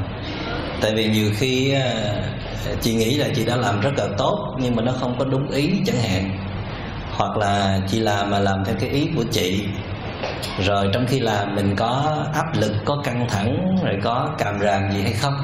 Đó, cái này nó cần có một người thứ ba công tâm đi ghi nhận. Kể cả khi mà chị đã làm rất tốt và người thứ ba đã ghi nhận là chị làm rất tốt. Chỉ có phía bên ba mẹ có vấn đề thôi đó. Mà ba mẹ chị năm nay bao nhiêu tuổi rồi? Ba thì 65 mẹ thì 62 mà hồi trước ba mẹ có khó chịu như vậy không? Um, lúc mà con còn nhỏ là mẹ là thần tượng um, lúc nào cũng nghĩ là sau này sẽ được giống như mẹ. Nhưng mà khi lớn lên thì không thích mẹ nữa. Là không thích mẹ từ lúc nào? Không thích mẹ là lúc mà học cấp hai là sẽ không thích mẹ nữa tại sao tại vì lúc nào mẹ cũng làm khổ mẹ muốn ba mẹ muốn nhiều thứ lắm nhưng mà không làm được những thứ mà ba mẹ muốn được. Rồi ờ, trong nhà chị có bao nhiêu anh chị em? Um, hai em trai một em gái. Rồi tại sao là chị lại ở chung với ba mẹ hả? Không em dạ con không ở chung với ba mẹ. Chị không ở chung ba mẹ thì đâu có lẽ lý do để ba mẹ chị làm khổ chị. Dạ có thì cũng đâu có bao nhiêu bằng cái người đang ở chung đó. No. chị đang ở việt nam hay là ở nước ngoài? Dạ đang ở nước ngoài. Vậy hả? Thì uh, chị vẫn chưa trả lời với thầy là chị không đang ở chung với ba mẹ thì thời gian chị gặp ba mẹ rất là ít. Thì cho dù thời gian gặp ít đó ba mẹ đã có làm phiền chị đi chăng nữa đó thì cái thời gian nó quá ít so với thời gian chị không bị làm phiền đúng không no. No thì giải thích đi. Um, I'm sorry. Um, I take my parents to the United States with me for two years. Ừ. and most time it um, I take care of them I protect them and I do most uh, uh, most thing there won't be um, uh, it's hard to explain. So I tell my parents I hope them to take care of my younger sister. Mhm. So I bring my younger sister to United States live with me, and then after that, my younger sister um, she uh, told my parents it's my fault to bring her to United States and uh, make her um, have a life miserable. Ừ. So after that, I bring my parents to United States live with me. And after I finish green card, everything for them, I feel like freedom. And now I want to come back Vietnam to see them. But well, October I come to see them. But just 30 minutes, I cannot stand around them because uh, she talked with me about, oh, I have to take care of my younger sister and it's too many things. And my sister, she always say it's my fault, my fault. Everything is my fault. Cái, à, em gái của chị là bao nhiêu tuổi It's um, 36. à, có gia đình chưa Um, yes, just tức là bạn đó là đang ở chung ba mẹ chị hả No. vậy cuối cùng là ba mẹ chị ở với ai My parents live with me oh, now À. in United States. And um, tức là trước đây á, là ba mẹ chị ở Việt Nam đúng không yes, rồi chị bảo lãnh qua bên đó rồi ba mẹ chị ở được bao lâu rồi. Mới có hai năm thôi và ở với chị đúng không Yes. rồi cô em gái của chị thì ở đâu Um, she moved out. à tức là đó ở chung bây giờ dọn ra nhưng mà cô gái em gái là đổi thừa cái lỗi là do chị bảo lãnh ba mẹ qua hả No, bring her. à cô đó có khó khăn gì về tâm lý không Um, I don't know. When I live in, uh, when I leave Vietnam, I give most of my um, um, my money and my stuff to Mm. her. And after that, she have boyfriend, and she give most to, her boyfriend. ok And make my parents very um, tired and sad. ừ. And I told my parents, it's okay, don't worry. Let me talk with her. rồi she want to go um, United States with me, I will um, do all the paperwork for her. And she agreed. She go with me. After that, and she stayed with me for four months. She said, "Oh my God, I want to go back Vietnam all time." ok chị bây giờ sư xin ờ, cắt ngang một tí nhưng mà cái point cái điểm chính á là tại cô em gái nói chị có lỗi hay là tại vì ông bà cụ khó chịu nè? À, chị chưa xác nhận được. Câu hỏi kế tiếp nè. Chị xa rời ba mẹ chị bao nhiêu năm rồi? Uh, more than 20 years. à 20 năm phải không? Mà 20 năm chơi bên đó chị có thường liên lạc tiếp xúc với ông bà cụ không? Yes, ừ. chị thấy là chị có rất thương ông bà cụ không? Yes, còn bây giờ? No. bây giờ chị trả lời kỹ nha. Chị có thương ông bà cụ nhưng mà vì ông bà cụ đã làm tổn thương chị cho nên chị không còn thương nữa. Yes. hay là chị đã không còn thương nữa vì không phải vì cái vết thương đó? Um, I love them, but I want to leave them alone, and À. I want them to leave me alone nhưng mà tại sao chị quyết định để ông bà cụ ở chung với chị vậy because I want to take care of them. Tức là chị có thương đúng không chị có thương chị mới muốn take care ông bà cụ đúng không Yeah. thì bây giờ chị phải biết rằng là chị đã ở văn hóa chị ở mỹ hả Yes. đã lâu rồi 20 năm rồi đúng không Yes. thì chị đã theo cái văn hóa tây phương rồi Yeah. rồi có một thời gian rất là dài không có cạnh bên để biết cái gì nó xảy ra trong lòng ông bà cụ đó hồi nãy giờ chị hiểu hết những cái bài thầy nói chuyện không Yeah. đó thì á, chị phải biết rằng là 20 năm đó có rất nhiều chuyện xảy ra trong cuộc đời ông bà cụ mà chị không được biết và kể cả trong lòng chị cũng đã có nhiều sự thay đổi, tại vì chị đã theo cái cái văn hóa của tây phương. Cho nên chị cứ nghĩ rằng chị thương là chị vẫn còn có thể sống chung được mà không ngờ. Bây giờ chị mới nhìn ra rằng là khoan nhăn mặt là chị cũng đã thay đổi rồi. Tức là chị không có còn thương yêu ba mẹ chị nhiều như ngày xưa như chị nghĩ. Chị không còn sức chịu đựng nhiều ba mẹ chị như ngày xưa chị còn ở Việt Nam. Tại vì ở bên Tây đó thì mọi thứ phải rõ ràng và đúng đắn, không có phải ai chịu đựng nhường nhịn ai quá nhiều. Và người ta có ngay cái giải pháp, nếu như cha mẹ khó như vậy thì gửi vô trong kia. Nó có cái chỗ, nó có cái chỗ kia để gửi được. Còn ở Việt Nam á, không có cái văn hóa đó, ở Đông phương đó.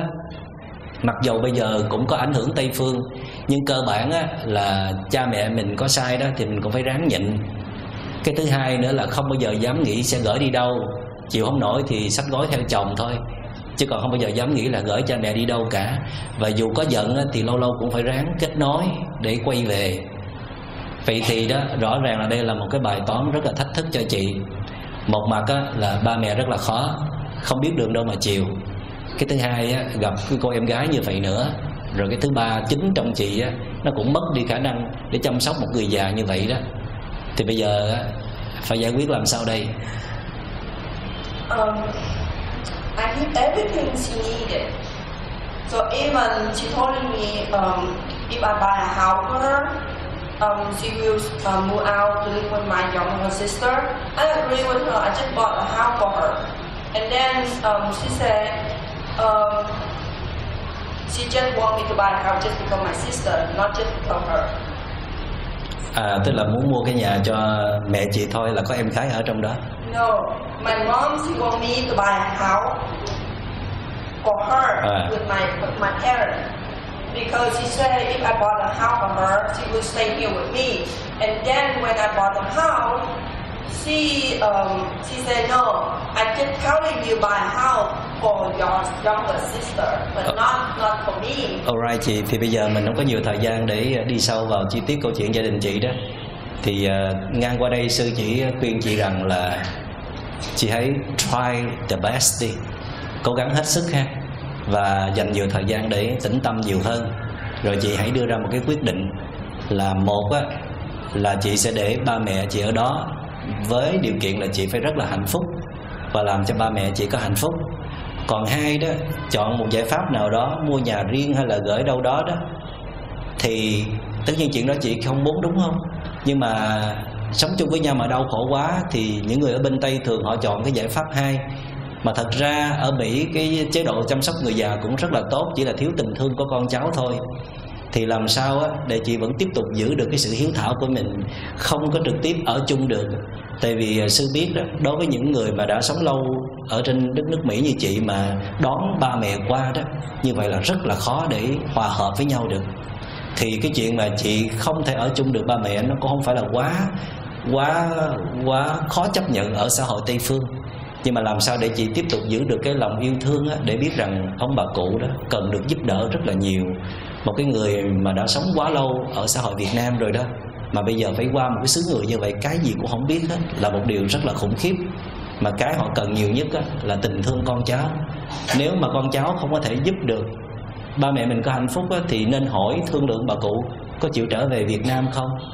Tại vì ở xứ người ở cái tuổi như vậy đâu có gì là sung sướng đâu. Mà con cháu lại khó khăn như vậy thì mà chỉ trông cậy vào con cháu mà con cháu khó khăn như vậy thì có nên mời ông bà cụ trở về cái nơi mà cụ cảm thấy an toàn thoải mái dễ sống nhất không? No, um, my parents, um, not really like my kid, some reason. Alright chị câu chuyện nó bắt đầu phức tạp rồi cho nên là hôm nào chị lấy cái cái hẹn với sư nha. À, nhường câu hỏi này cho người khác. Cảm ơn chị rất nhiều. Dạ. Rồi mời con đứng lên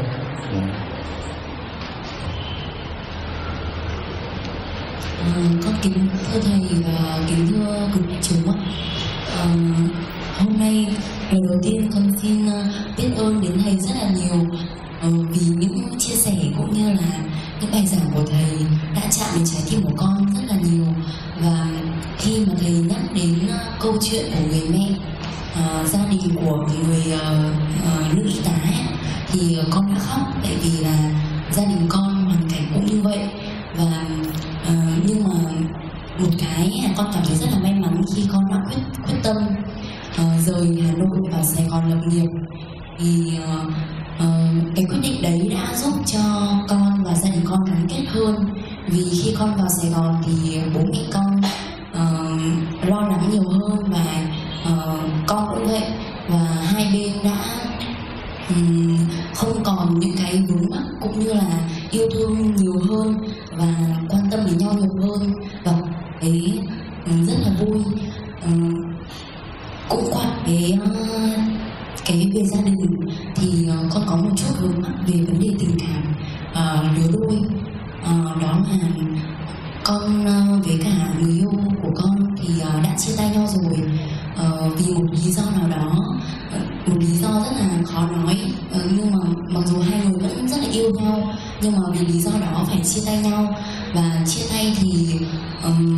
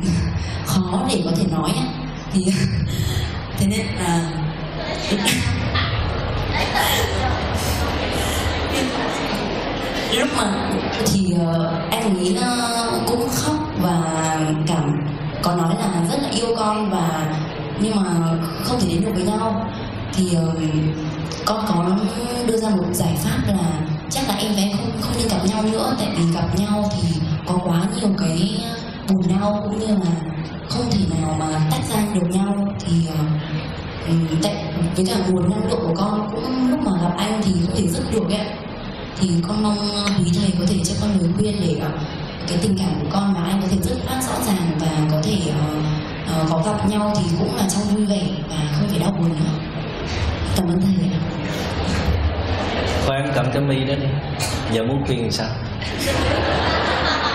Khuyên bỏ hay là khuyên trở lại?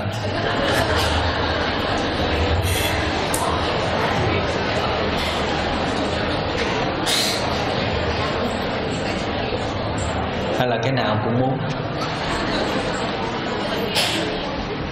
Ừ, khi mình à, vẫn còn cơ hội để xét lại cái tình cảm của hai bên thì phải xét liền đi để rồi gắn kết sâu quá, rồi à, vướng nợ vào nhau, rồi hôn nhân, rồi con cái. Mà mới xét thì thôi muộn màng và hệ lụy lắm. Thành ra khi mình bước vào cái khu vườn tình cảm đó, thì à, mình phải có cái sự trang bị kỹ. Về tinh thần giống như là bài pháp thoại vừa sư vừa chia sẻ. Nếu mà phía mình đã trang bị kỹ rồi mà bên kia trang bị chưa kỹ đó thì nếu mình là cái người à, không có đủ rộng lượng thì mình sẽ tìm một cái người nào chuẩn bị kỹ. Còn nếu mình là cái người rộng lượng và tạm gọi là chịu chơi đó thì cứ cứ để cho người kia bước vào rồi mình sẽ giúp đỡ người đó. Trong một cái liên hệ tình cảm, nó phải có một người dẫn dắt cho một người, mà không nhất thiết phải là người nam dẫn dắt cho người nữ. Người nào ổn hơn thì người đó sẽ dẫn dắt. Dù là dẫn dắt trong mỗi giai đoạn khác nhau giai đoạn này em dẫn dắt anh, giai đoạn sau anh dẫn dắt em. Dẫn dắt có nghĩa rằng là đóng vai trò chủ đạo, đóng vai trò nâng đỡ, đóng vai trò hy sinh cho đi nhiều hơn mà không thấy mất mát hay là thiệt thòi. Nhưng mà nếu cái sự giúp đỡ của mình mà nó lại tạo một cơ hội để bên kia dựa vào, dựa dẫm mà không thiếu phấn đấu thì mình cho họ ba cơ hội, cho họ ba thẻ. Nếu họ rút hết ba thẻ rồi mà vẫn không thay đổi thì cho đi luôn tại vì ờ, phải cho đi luôn, không phải là vì mình tàn ác hay là vì mình ích kỷ, mà tại vì mình mạnh mẽ và hiểu biết. Tại mình không thể nuôi một nạn nhân được. Mình chỉ giúp người đó trong một lúc khó khăn thôi. Kể cả trong liên hệ vợ chồng rồi, mà đôi khi phải xài tới cái chính sách đó. Tức là cho ba cơ hội. Dĩ nhiên là không phải lúc nào cũng ba cơ hội, nhiều khi bốn, năm cơ hội người ta mới thay đổi được. Nhưng mà rõ ràng là mình có tạo cơ hội. Nhưng mà trong khi tạo cơ hội thì mình cũng phải quan sát cái tiến trình đó phải đồng hành cùng với họ nữa. Chứ không phải là mình biểu làm đi rồi mình lại quay chỗ khác. Thì người đó không thể tự làm được. Nhưng đã năm lần, bảy lượt rồi mà người đó vẫn không có gì khá hơn, mà nhìn lại bản thân mình cũng không đủ sức làm cho người đó thay đổi được nữa, thì phải dừng lại. Cái đó để cho người khác làm. Có thể anh chàng đã hợp với cái duyên người khác, hoặc là anh chàng cũng cần được ngưng yêu thương một thời gian để quay về chăm sóc bản thân mình để rèn luyện lại cách thương yêu làm sao cho nó có hiệu quả. Khi mà tình cảm mới bắt đầu đã trục trặc như vậy rồi, đã trúc trắc như vậy rồi, đã mất cảm hứng, đã thiếu sinh khí, đã thiếu lạnh mạnh như vậy rồi thì nên dừng lại. Tại vì đoạn đường phía trước rất là gian nan. Cưới nhau chỉ là con thuyền mới ra khơi thôi. Còn cái này con thuyền còn chưa ra khơi nữa đó. Mà đã nhiều sóng gió như vậy rồi thì nên dừng lại đi. Bắt đầu cho một cái khác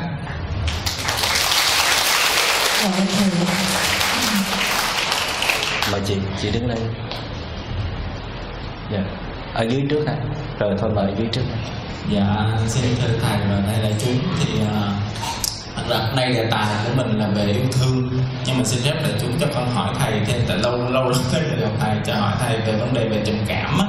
Tại con biết thầy là cũng có trị liệu tâm lý về tình cảm dạ thì con hỏi cái này cho mẹ con, bởi vì cách đây khoảng 20 năm thì mẹ con có gặp một cú sốc á. Thì xác định là trầm cảm, đi khám, chữa bệnh thì trầm cảm thì uống thuốc thì nó hết. Cũng 7 tháng là bị bệnh liên tục với không có thuốc uống thì uống thuốc thì nó hết và nó đỡ. Và mẹ con có dùng thuốc cho tới ngày hôm nay luôn. Nhưng mà thời gian gần đây thì lại có một cái chuyện nó cũng sốc là xảy ra. Thì những cái biểu hiện của ngày xưa nó lại quay về. Dạ thì mẹ con lại cứ sợ là thuốc nó không tác dụng nữa. Cộng thêm cái tâm lý là lo là thuốc nó không tác dụng á rồi cho nên là nó khi nó, nó, nó, nó, nó, nó lúc lúc mình tĩnh tâm được lúc không á thì con nghe pháp thầy rất là nhiều thì con giúp mẹ con hay nói mẹ tâm sự mẹ thì nó là cái cách mà thầy chỉ làm sao để mình đừng có lo âu trong cuộc sống cách sao mình vượt qua được những cái cái cái cái, cái cơn lo đó. Có cũng chỉ thì cũng chỉ mọi thứ thì mẹ cũng làm được nói chung cũng cũng được nhưng mà thì vấn đề hôm nay cũng hỏi thầy là trong cái bệnh trầm cảm mình á, thì thuốc nó đóng bao nhiêu phần trăm và cái những cái bài giảng của thầy á, thì liệu mẹ con có áp dụng và sau này nó có hết được cái bệnh trầm cảm hay không? Mẹ của bạn năm nay bao nhiêu tuổi? dạ 65 65 nếu mà sức khỏe tốt tinh thần còn minh mẫn thì vẫn có thể uh, ứng dụng những cái bài hướng dẫn của sư được. Dạ. À, tuy nhiên cái tuổi này cũng không phải là cái tuổi dễ kiểm soát bản thân đâu. Dạ à, vì vậy cho nên là theo sư nghĩ nếu mà mẹ bạn bị trầm cảm trở lại mà ở cấp độ tương đối nặng á dạ. tức là mất kiểm soát rất là nhiều thường cáu gắt rồi thường buồn chán rồi thường sợ hãi đó dạ. thì đây là ở cấp độ nặng thì vẫn nên đi gặp bác sĩ để lấy thuốc trước cái đã. Dạ. Tại vì bản thân thuốc á, thì nó có tác dụng là nó sẽ kích hoạt vào à, não bộ của mình để cho một số nội tiết tố một số nội tiết tố nó chảy ra dạ. Làm cho thần kinh mình nó êm dịu. Dạ. À, tuy nhiên là có những cái thuốc nó có hiệu quả một số thuốc nó không có hiệu quả. Thì mình phải gặp bác sĩ để mình đổi thuốc khác. Dạ. Và cho dù là thuốc nó có hiệu quả đi chăng nữa thì nó cũng được một khoảng thời gian thôi. Dạ. À, nhưng mà thời gian đó nó thật sự là cần thiết. Để nó đối trị lại với cái cơn trầm cảm rất là khủng khiếp đang xảy ra mà mình không có cái gì để đối trị hết. Dạ. À, mặc dầu là uống thuốc là là sẽ có à, mà phản ứng phụ đó làm cho con người mình à, dễ bị buồn ngủ ngủ ly bì. Rồi. À, mụ mị hay là à, hồi hộp căng thẳng. Dạ. Rồi à, có thể là giảm trí nhớ hay là vô cảm nếu mà mình dùng thuốc quá lâu. Nhưng mà thông thường mình phải dùng từ năm này qua năm khác đó thì nó Dạ. mới đáng sợ như vậy. Còn thông thường mình dùng vài tháng để cắt cơn á, Dạ. hỗ trợ thì nó không đến nỗi như vậy. Dạ. nó có những người cũng không sao hết. Dạ. Nhưng mà bên cạnh mình à, uống thuốc đó thì phải có những giải pháp tự nhiên hỗ trợ. Thì à, như là bạn nói là bà cụ đó có ứng dụng một số cái bài à, thực tập à, tự nhiên của sư hướng dẫn đó. Dạ. Nhưng mà bà cụ đang ở chung với ai? Dạ ở chung với con với lại bố con chị. À, vậy tốt quá. Thì à, chắc là trong gia đình phải đồng hành cùng với mẹ. Dạ. Và thay phiên nhau để à, thường xuyên ngồi nói chuyện với mẹ. Dạ. Một trong những giải pháp quan trọng giúp người trầm cảm là đừng để họ cô đơn một mình. Dạ. Đừng họ để họ ở một góc một phòng một mình mà thường phải có sự tương tác qua lại. Dạ. À, tuy nhiên họ vẫn kén chọn đối tượng nào phù hợp họ mới chịu tương tác. Dạ. À, bên cạnh đó thì à, gia đình phải thay phiên nhau đó phải kèm bà cụ chứ đừng để một mình. Tức là kèm bà cụ đi bộ. Dạ. Kết nối thiên nhiên cùng làm việc chung thay vì bà cụ làm một mình việc đó cũng được. Nhưng mà nếu mình làm chung á để bà cụ à, có nói chuyện qua lại mà bớt suy nghĩ đó dạ. để bà cụ vui vẻ thậm chí là mình nói những cái chuyện vui những câu chuyện tích cực làm cho bà cụ được tiết ra những cái năng lượng tích cực thì đó chính là những cái à, thuốc để à, giúp cho bà cụ được an thần và chữa lành vết thương. Ở cái tuổi 60 65 rồi thì thật ra thay đổi cái gì nó cũng khó. Dạ. Nó cần có cái sự hỗ trợ mà sự hỗ trợ này nếu diễn ra liên tục cộng với tình thương của gia đình thì bà cụ sẽ được giúp đỡ và vượt qua rất nhiều tuy nhiên để lành hẳn hay không thì chưa có trả lời chắc được Dạ. tại vì sư phải biết rõ cái bệnh trạng của bà cụ rồi biết Dạ. rõ cái năng lực thực tại để tự chữa lành của bà cụ rồi Dạ. bối cảnh của gia đình như thế nào nữa thì sư mới biết là có thể trị liệu hết hay không Dạ. nhưng mà ở cái tuổi lớn như vậy là rất là khó để mà trị tận gốc được Dạ. mà thật ra trầm cảm rất khó để trị được tận gốc giống như là cả đời mình á để dành cho việc trị liệu á, thì mới có thể trị tận gốc được Dạ. còn mình cần phải lo giải quyết rất nhiều thứ á, thì mình chỉ hàng phục được nó quản chế được nó làm cho nó suy yếu và lâu lâu nó có trở lại nhưng mà mình phát hiện kịp thời để mình à, quản chế nó tiếp cho nên sau khi mà mình đã trị liệu được bệnh trầm cảm rồi vẫn giữ cái nhịp sinh hoạt mà mình có thể kiểm soát được ấy. Dạ. ở trong đó mình dành rất nhiều thời gian để sống thảnh thơi nhẹ nhàng không bị áp lực ấy, thì trầm cảm nó mới không viếng thăm Dạ. còn nếu mà lỡ có cái cú sốc nào nó ập tới tức là có những cái biến cố nào tới làm cho mình bị sốc á, Dạ. mà mình không lường trước được thì thôi đành phải chịu thôi đó là lý do tại sao mà lúc nào chúng ta cũng phải tu luyện sẵn để mà những cái trận bão đi ngang làm cho chúng ta không có bị à, tổn thương tâm lý Dạ. và chúc bạn và gia đình à, có thêm nghị lực niềm tin để hỗ trợ cho mẹ à, sớm vượt qua bệnh trầm cảm.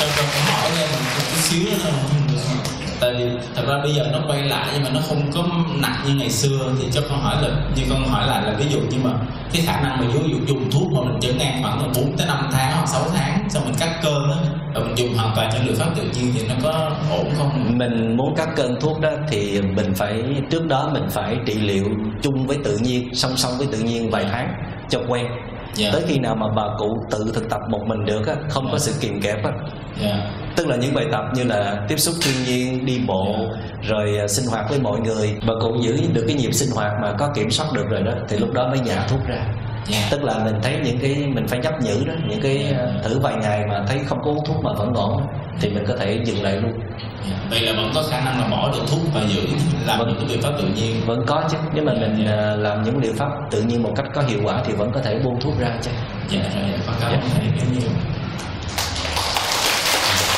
không hồi nãy chị đã chị đứng lên rồi đó à,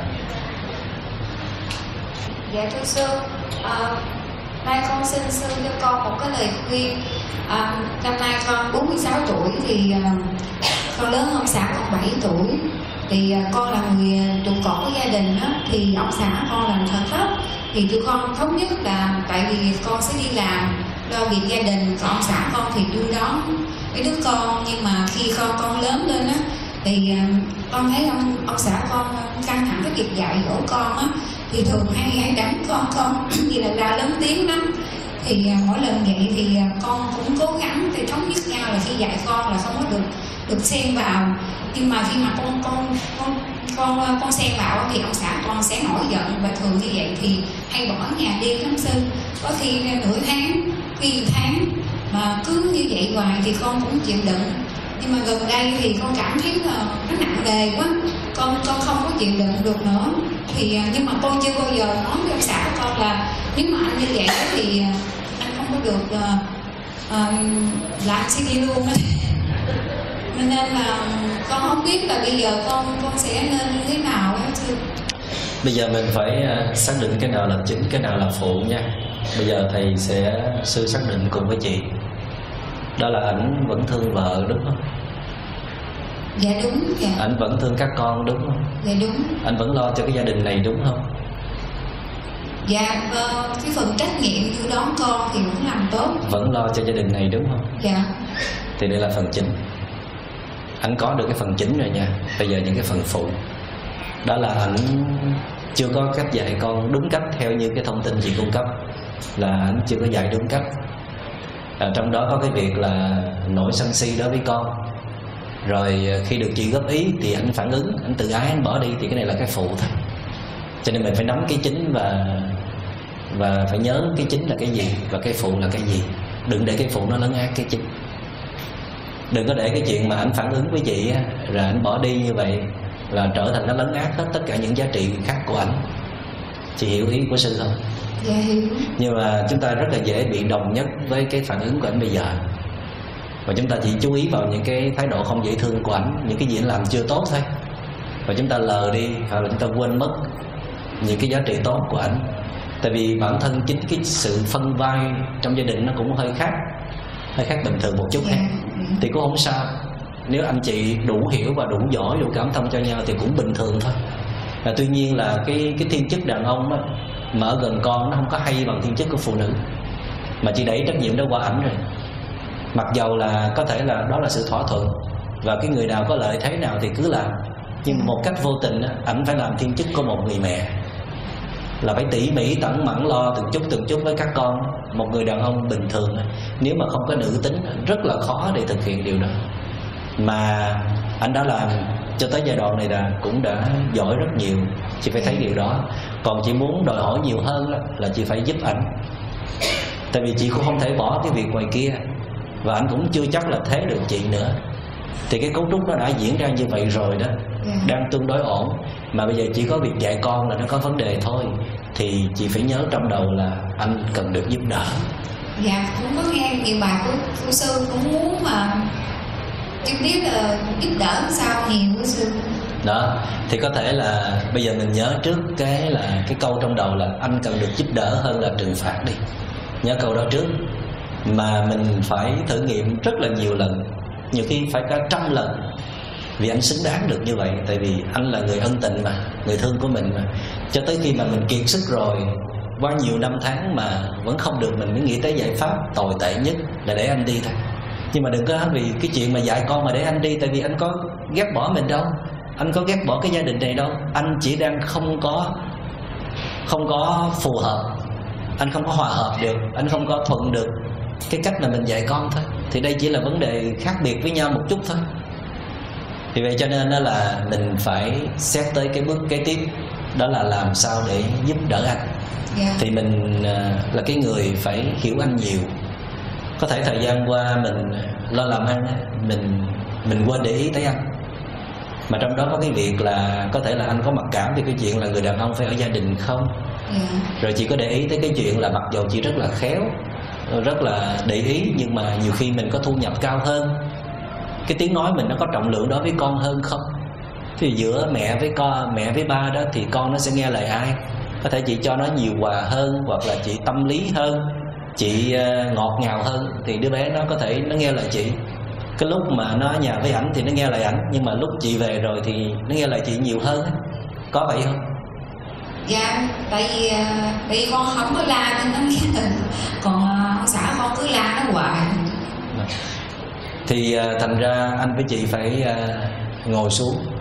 Điều đầu tiên trước khi bàn giúp con thì hai người phải giúp nhau trước. Tại vì giữa anh với chị cũng đang có khoảng cách. Dạ tức là đang không có chấp nhận lẫn nhau đó. Thì à, chị phải ngồi xuống để xem coi là cái tình thương của chị dành cho anh nó còn cỡ nào. Rồi tình thương của anh dành cho chị còn cỡ nào. Có phải thời gian qua hai người một người bận rộn mưu sinh một người bận rộn về con cái là không có thời gian chăm sóc cái tình cảm của đôi bên không? Tại vì bây giờ đồng vợ đồng chồng tác điển đông cũng cạn bây giờ làm sao vợ chồng có thương yêu nhau mà không có đồng nhau được? Thì phải tìm ra cái phương cách mà một trong những cách để mà tìm ra phương cách hay nhất đó, là phải dành thời gian tiếp xúc với nhau thôi. Tiếp xúc càng nhiều, ngồi chơi, ngồi tâm sự, làm việc chung, cái gì đó nhẹ nhẹ cùng với nhau một thời gian, thì anh sẽ bộc lộ hết những cái khó khăn của anh ra để mình hiểu. Mà trong đầu chị phải có cái câu rằng là anh cần được giúp đỡ, chứ không phải là cần để trừng phạt. Để rồi đã thế nào chị cũng tìm ra được cái yếu điểm của ảnh hay là cái cái vấn đề của ảnh để chị giúp đỡ. Mà trong đó có có thể là chị, ảnh mong chị đó phải cứng rắn hơn một chút. Để đứa con nó bớt chạy về phía chị tại vì chị giống như là nghịch đó với ảnh vậy đó. Thành ra chị quá thu hút con. Còn ảnh giống như ông ác ông kẹ vậy đó. Dạ nhưng mà tại vì chị hiền quá cho nên anh phải giữ. Bây giờ chị phải nghiêm hơn. Không dám nói là chị phải giữ hơn mà chị phải nghiêm hơn một chút. Phải có nguyên tắc nữa. Thì để anh giảm cái kia lại anh đang gánh một cái trách nhiệm rất là lớn là anh phải đóng cái vai một cái ông ác cho nên cuối cùng các con nó ghét bỏ hết. Mà trong đó trong khi đó anh rất là thương con thương gia đình. Vì vậy cho nên chị phải san sẻ trách nhiệm đó cùng với ảnh bằng cách là chị phải nghiêm nghiêm khắc hơn. Chị phải lãnh giữ một số trách nhiệm nhắc nhở con thường xuyên hơn thay vì để cho ảnh. Để rồi ảnh sẽ nhẹ gánh bớt lo âu mà giảm cái gánh nặng ảnh xuống để mà anh giảm bớt sự căng thẳng. Dạ. Thậm chí là chị cũng khuyến khích có những ngày chị về chị đóng cái vai đúng cái người mẹ để cho ảnh được đi chơi để cho ảnh được uh, tiếp xúc với bạn bè đi đây đó cho ảnh khuây khỏa để anh được làm một người đàn ông đích thực là rầy được vợ nè. À xin lỗi nhắc được vợ nè. Nhìn chị là biết anh không có dám rầy rồi. Rồi nhắc được con á khi mà chị cho ảnh cái chút quyền đó không phải là chị không cho mà chị tạo cái cơ hội để anh làm được đó ảnh có cái sự tự tin trở lại thì tự động anh sẽ điều chỉnh cái cách ảnh. Nhiều khi cái cách ảnh chỉ là một cái sự phản ứng trước chị đó là anh mất cái quyền của một người cha hay là một cái quyền thật sự của một người chồng.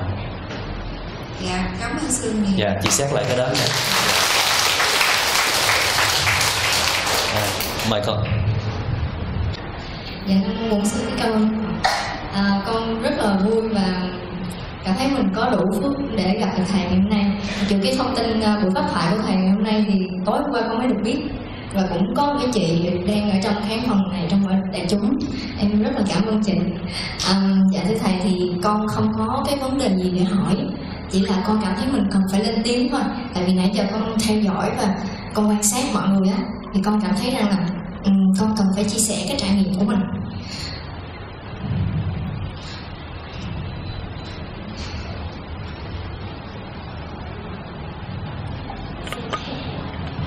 Dạ, tức là tức là con cũng con cũng từng ở trong một cái trạng thái rất tiêu cực như vậy và con cảm thấy mình may mắn khi mình có thể thoát ra được. Thì bây giờ con xin phép được chia sẻ cái trải nghiệm của con.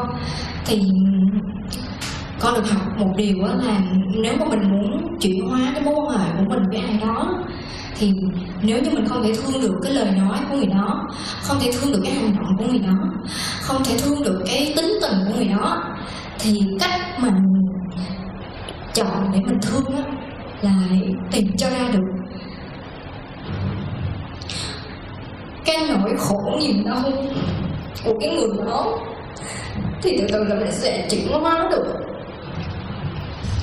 Đó là cách mà con đang con đang áp dụng với lại vô quan giữa con và ba mẹ của con.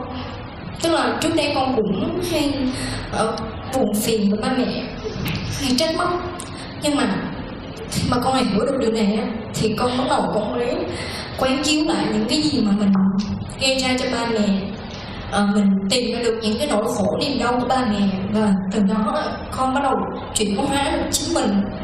Mọi thứ đều đến từ phía mình trước. Vậy bây giờ cái liên hệ giữa con với ba mẹ như thế nào? Dạ tức là con à, con có thể quan sát được những cái giai đoạn tâm thức của con trong cái mối quan hệ giữa con và ba mẹ. Con cũng không biết là tại sao bây giờ con lại xúc động như vậy. Hồi nãy thì con nghĩ là con sẽ rất là tự tin. Bây giờ thì con cảm thấy là cứ mỗi khi nhắc tới ba mẹ thì mình như vậy á. Sao ờ, sư hỏi đường mà con trả lời như vậy? Sao bây giờ cái liên hệ giữa con với ba mẹ con bây giờ tốt chưa? dạ tức là trước mắt là nó nó đang tốt ở trong cái tâm trí của con tại vì con thì ở xa ba mẹ thì một tuần con mới về thăm nhà một lần Thôi vậy sư cũng ờ, rất là chúc mừng cho con là con đã tìm được cái phương cách. Nhưng mà nhân cái ờ, chia sẻ của con thì ờ, sư cũng chia sẻ tiếp những cái đề tài nãy giờ chúng ta đang nói cùng với đại chúng.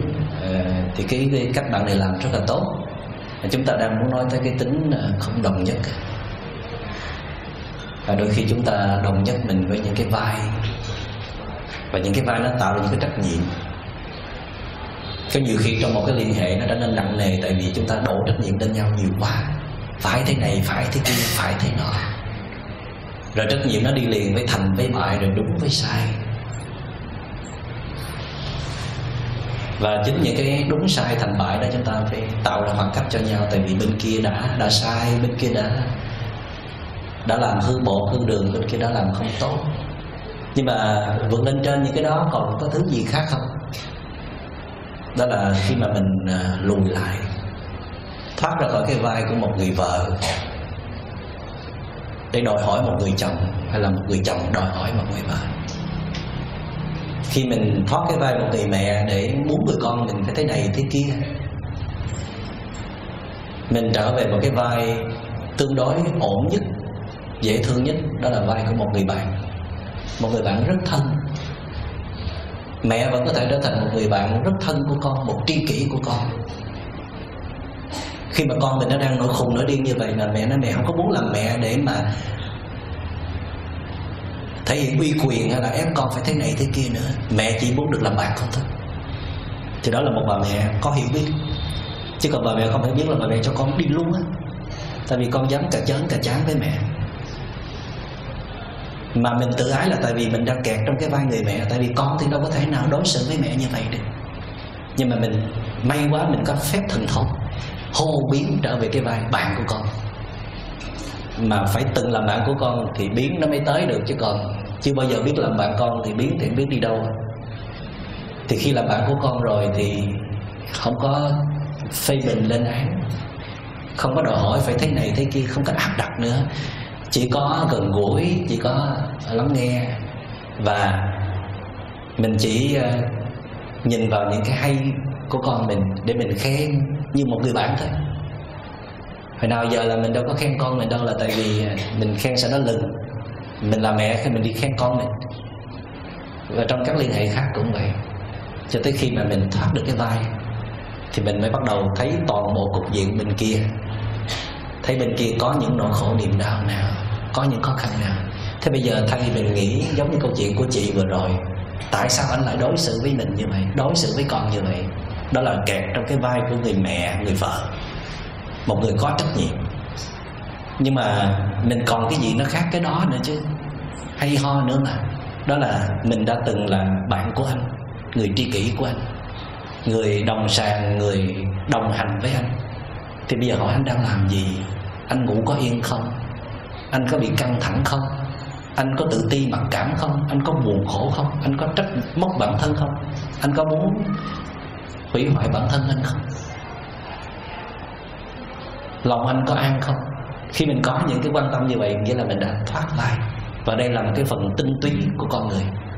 Nếu mà con người có lúc nhập vai và đóng rất tốt, làm cho người thương mình khổ, thì hãy tiếp tục cái vai đó còn nếu mình vào cái vai đó mà mình mắc kẹt trong đó mình trở nên bé nhỏ tầm thường thì thoát ra. Bước vào một cái vai lớn hơn thoáng đạt hơn. Đó là cái vai một người bạn. Để để được quan sát mọi thứ nó chân thật hơn thì sự giúp đỡ sẽ xảy ra thôi. Cảm ơn phần chia sẻ và gợi ý của con. Dạ. à, con xin nhường nhường cho các cô đi con. Còn nhiều cánh tay. Ừ, con ổn rồi mà. Rồi dạ thưa sư. Vấn đề này là tâm hả sư ạ? Giờ mình nói mình thư giãn nè. Dạ. Chị đừng có kết nối liền với cái nỗi khổ niềm đau của mình. Tại mình phải cho phép mình bình yên ít nhất là trước sư trước đại chúng. Mình vẫn có thể trình bày cái nỗi khổ niềm đau của mình một cách không cần đồng nhất với nó. Đừng có để cảm xúc nó khống chế đó. Bây giờ sư chỉ nghe chị nói khi chị đã hết cảm xúc rồi. Còn nếu còn cảm xúc sư không nghe ở đây sư muốn tập cho chị tách ra khỏi cảm xúc. Đừng có dễ dàng như vậy. Chị nói giọng nhẹ nhàng. Coi như là chị kể một câu chuyện rất là dễ nghe mặc dù nó rất là nặng nề. Dạ ờ, dạ có được chứ sư ạ. Được rồi đó. Thì để để cái mi sát lên tí. Dạ. Nhưng mà lúc nào sư nói không được chị dừng lại nghe. Dạ. Về vấn đề đi chùa con mới về Phật pháp để thôi nhưng mà tâm con giống như một con trâu vậy. Con đi chùa lúc đầu tiên thấy những cái bệnh nè rồi thấy những chai nước. Con con bị phân tâm ghê lắm. Sau này con nghe được bài bài giảng của thầy là nói là phải cột trâu lại con cột trâu lại. Ghê quá cổ trâu sắp chết rồi đó. Cột nhẹ nhẹ thôi chứ mà cột quá rồi. Con cột trâu lại. Con đoán là bây giờ các bác á, các bác già hơn rồi. Các bác đi chùa, các bác, một bác đi, thì các bác kia từ từ đi. Thì con được quán được một tí xíu thôi. Thì con lại bị phân tâm. Con bị khởi sân lên. Khởi lên. Rồi bắt đầu từ từ nó sân lên. Sân lên. Thì nguyên một cái ngày đi, chùa à, hoàng pháp đi, con không nghe được pháp thoại. Con đi đi hành, con cũng không đi với hành được. Dù là con nghe đó, con đi đó, nhưng mà vẫn không được gì. Sau đó con có chia sẻ lên ngay chỗ miền tỉnh thức sài gòn. Thì miền tỉnh thức sài gòn có ý khuyên con là bây giờ mình thiền đi. Con đăng ký thiền trên khánh an con đi học giáo lý thiền. Con chuẩn bị con vẫn bị là con trâu nó nó vẫn bưng bít ra. Con vẫn thấy những chai nước. Rồi những cái bịch đó con không thiền được thầy ạ. Nên bây giờ con cũng không biết là con phải làm như thế nào để cho con trâu đó con trâu đó nó yên. Rồi con cũng không biết là nên đi chùa hay là mình tiếp, tiếp tục lên khánh an để mình học giáo lý hàng tuần con học nay cũng được là ba tháng nay rồi. Nhưng mà hầu như là con đi lên con thiền á, tại vì nhà con ở xa, ở trên đồng nai á, ba giờ sáng con đã chuẩn bị đi rồi 4 giờ con ra xe buýt 4 giờ là con đi lên trên đó 5 giờ kém. Nhưng mà sớm cỡ nào thì sớm. Con vẫn thấy những cái bệnh, con vẫn thấy những cái chai thì tâm con là bị phân, con trâu là bị bị chạy ra, không còn lại được. Thưa sư, con xin hết ạ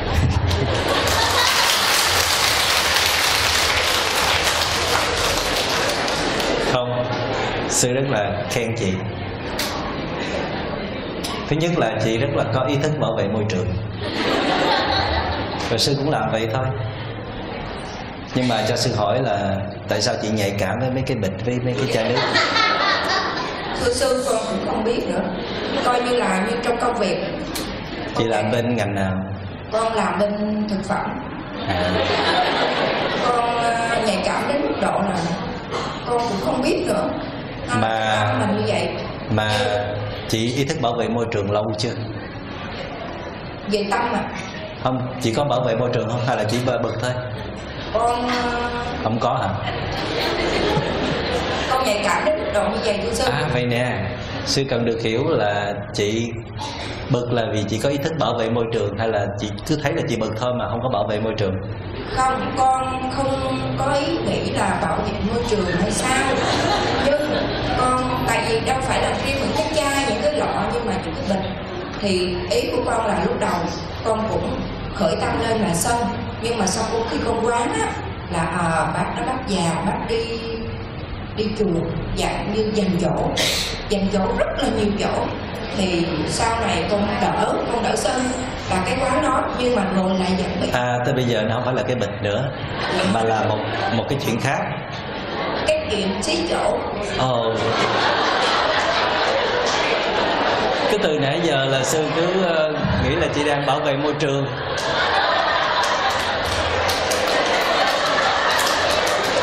nhưng mà sư vẫn khen chị.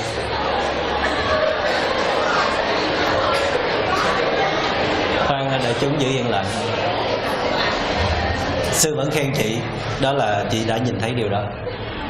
Thấy phản ứng của mình, đây là một phần quan trọng của tiến trình thay đổi bản thân, chuyển hóa. Và khen nữa là chị can đảm, chị đứng lên đây, chị nói những điều này.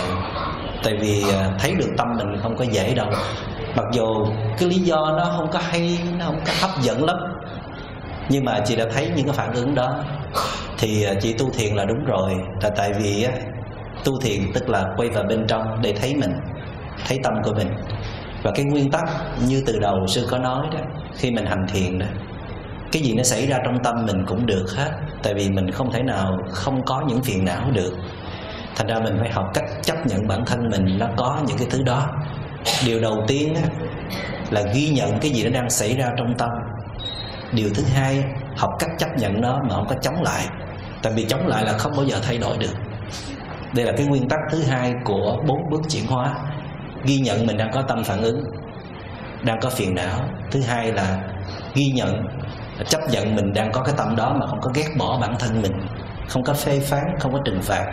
Nhưng mà giữ cái tâm quan sát nó nếu mà quan sát không nổi đó thì mình mới đặt câu hỏi là tại sao mình phản ứng như vậy? Tức là bước qua cái phần thẩm nghiệm tức là tìm hiểu nguyên nhân tại sao mà mình hay bực cái chuyện cái bịch rồi cái chai hay là các bác lớn tuổi. À, có lúc nào rảnh đó thì ờ, chị ngồi xuống để nhìn lại cái tiến trình à, ở trong quá khứ của mình đã có xảy ra những cái biến cố nào mà mình dễ dàng phản ứng như vậy. Có thể là trong thời gian qua đó cái tâm của mình nó khá yếu cho nên là nó rất dễ nhạy cảm với những điều bất như ý, những cái điều sai quấy nó xảy ra xung quanh.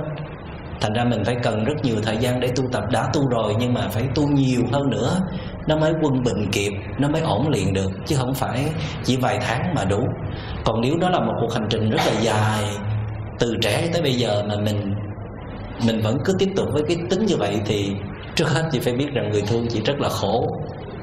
Người thương những người ở xung quanh chị với cái cái phản ứng nhanh nhạy như vậy đó để rồi à, chị cũng nên thương người thương của mình hơn. Và bên cạnh đó, chị phải dành rất nhiều thời gian, gần như là trọn vẹn luôn cho cái công phu của mình.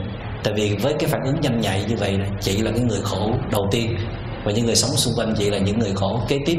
Và như vậy, theo đó, chất độc nó cứ lan tràn ra. Vậy thì à, chị nên lấy một cái khóa thiền dài hạn luôn 7 ngày 10 ngày, để ở trong rừng thiền để kịp thời quan sát tâm phản ứng của mình và có nhiều thời gian, có nhiều không gian, có nhiều cảm hứng để ngồi chăm sóc cái con trâu đó. Chị nhớ lần sau, chị cột con trâu nhẹ nhẹ thôi nha. Dạ chúc chị thành công. Dạ.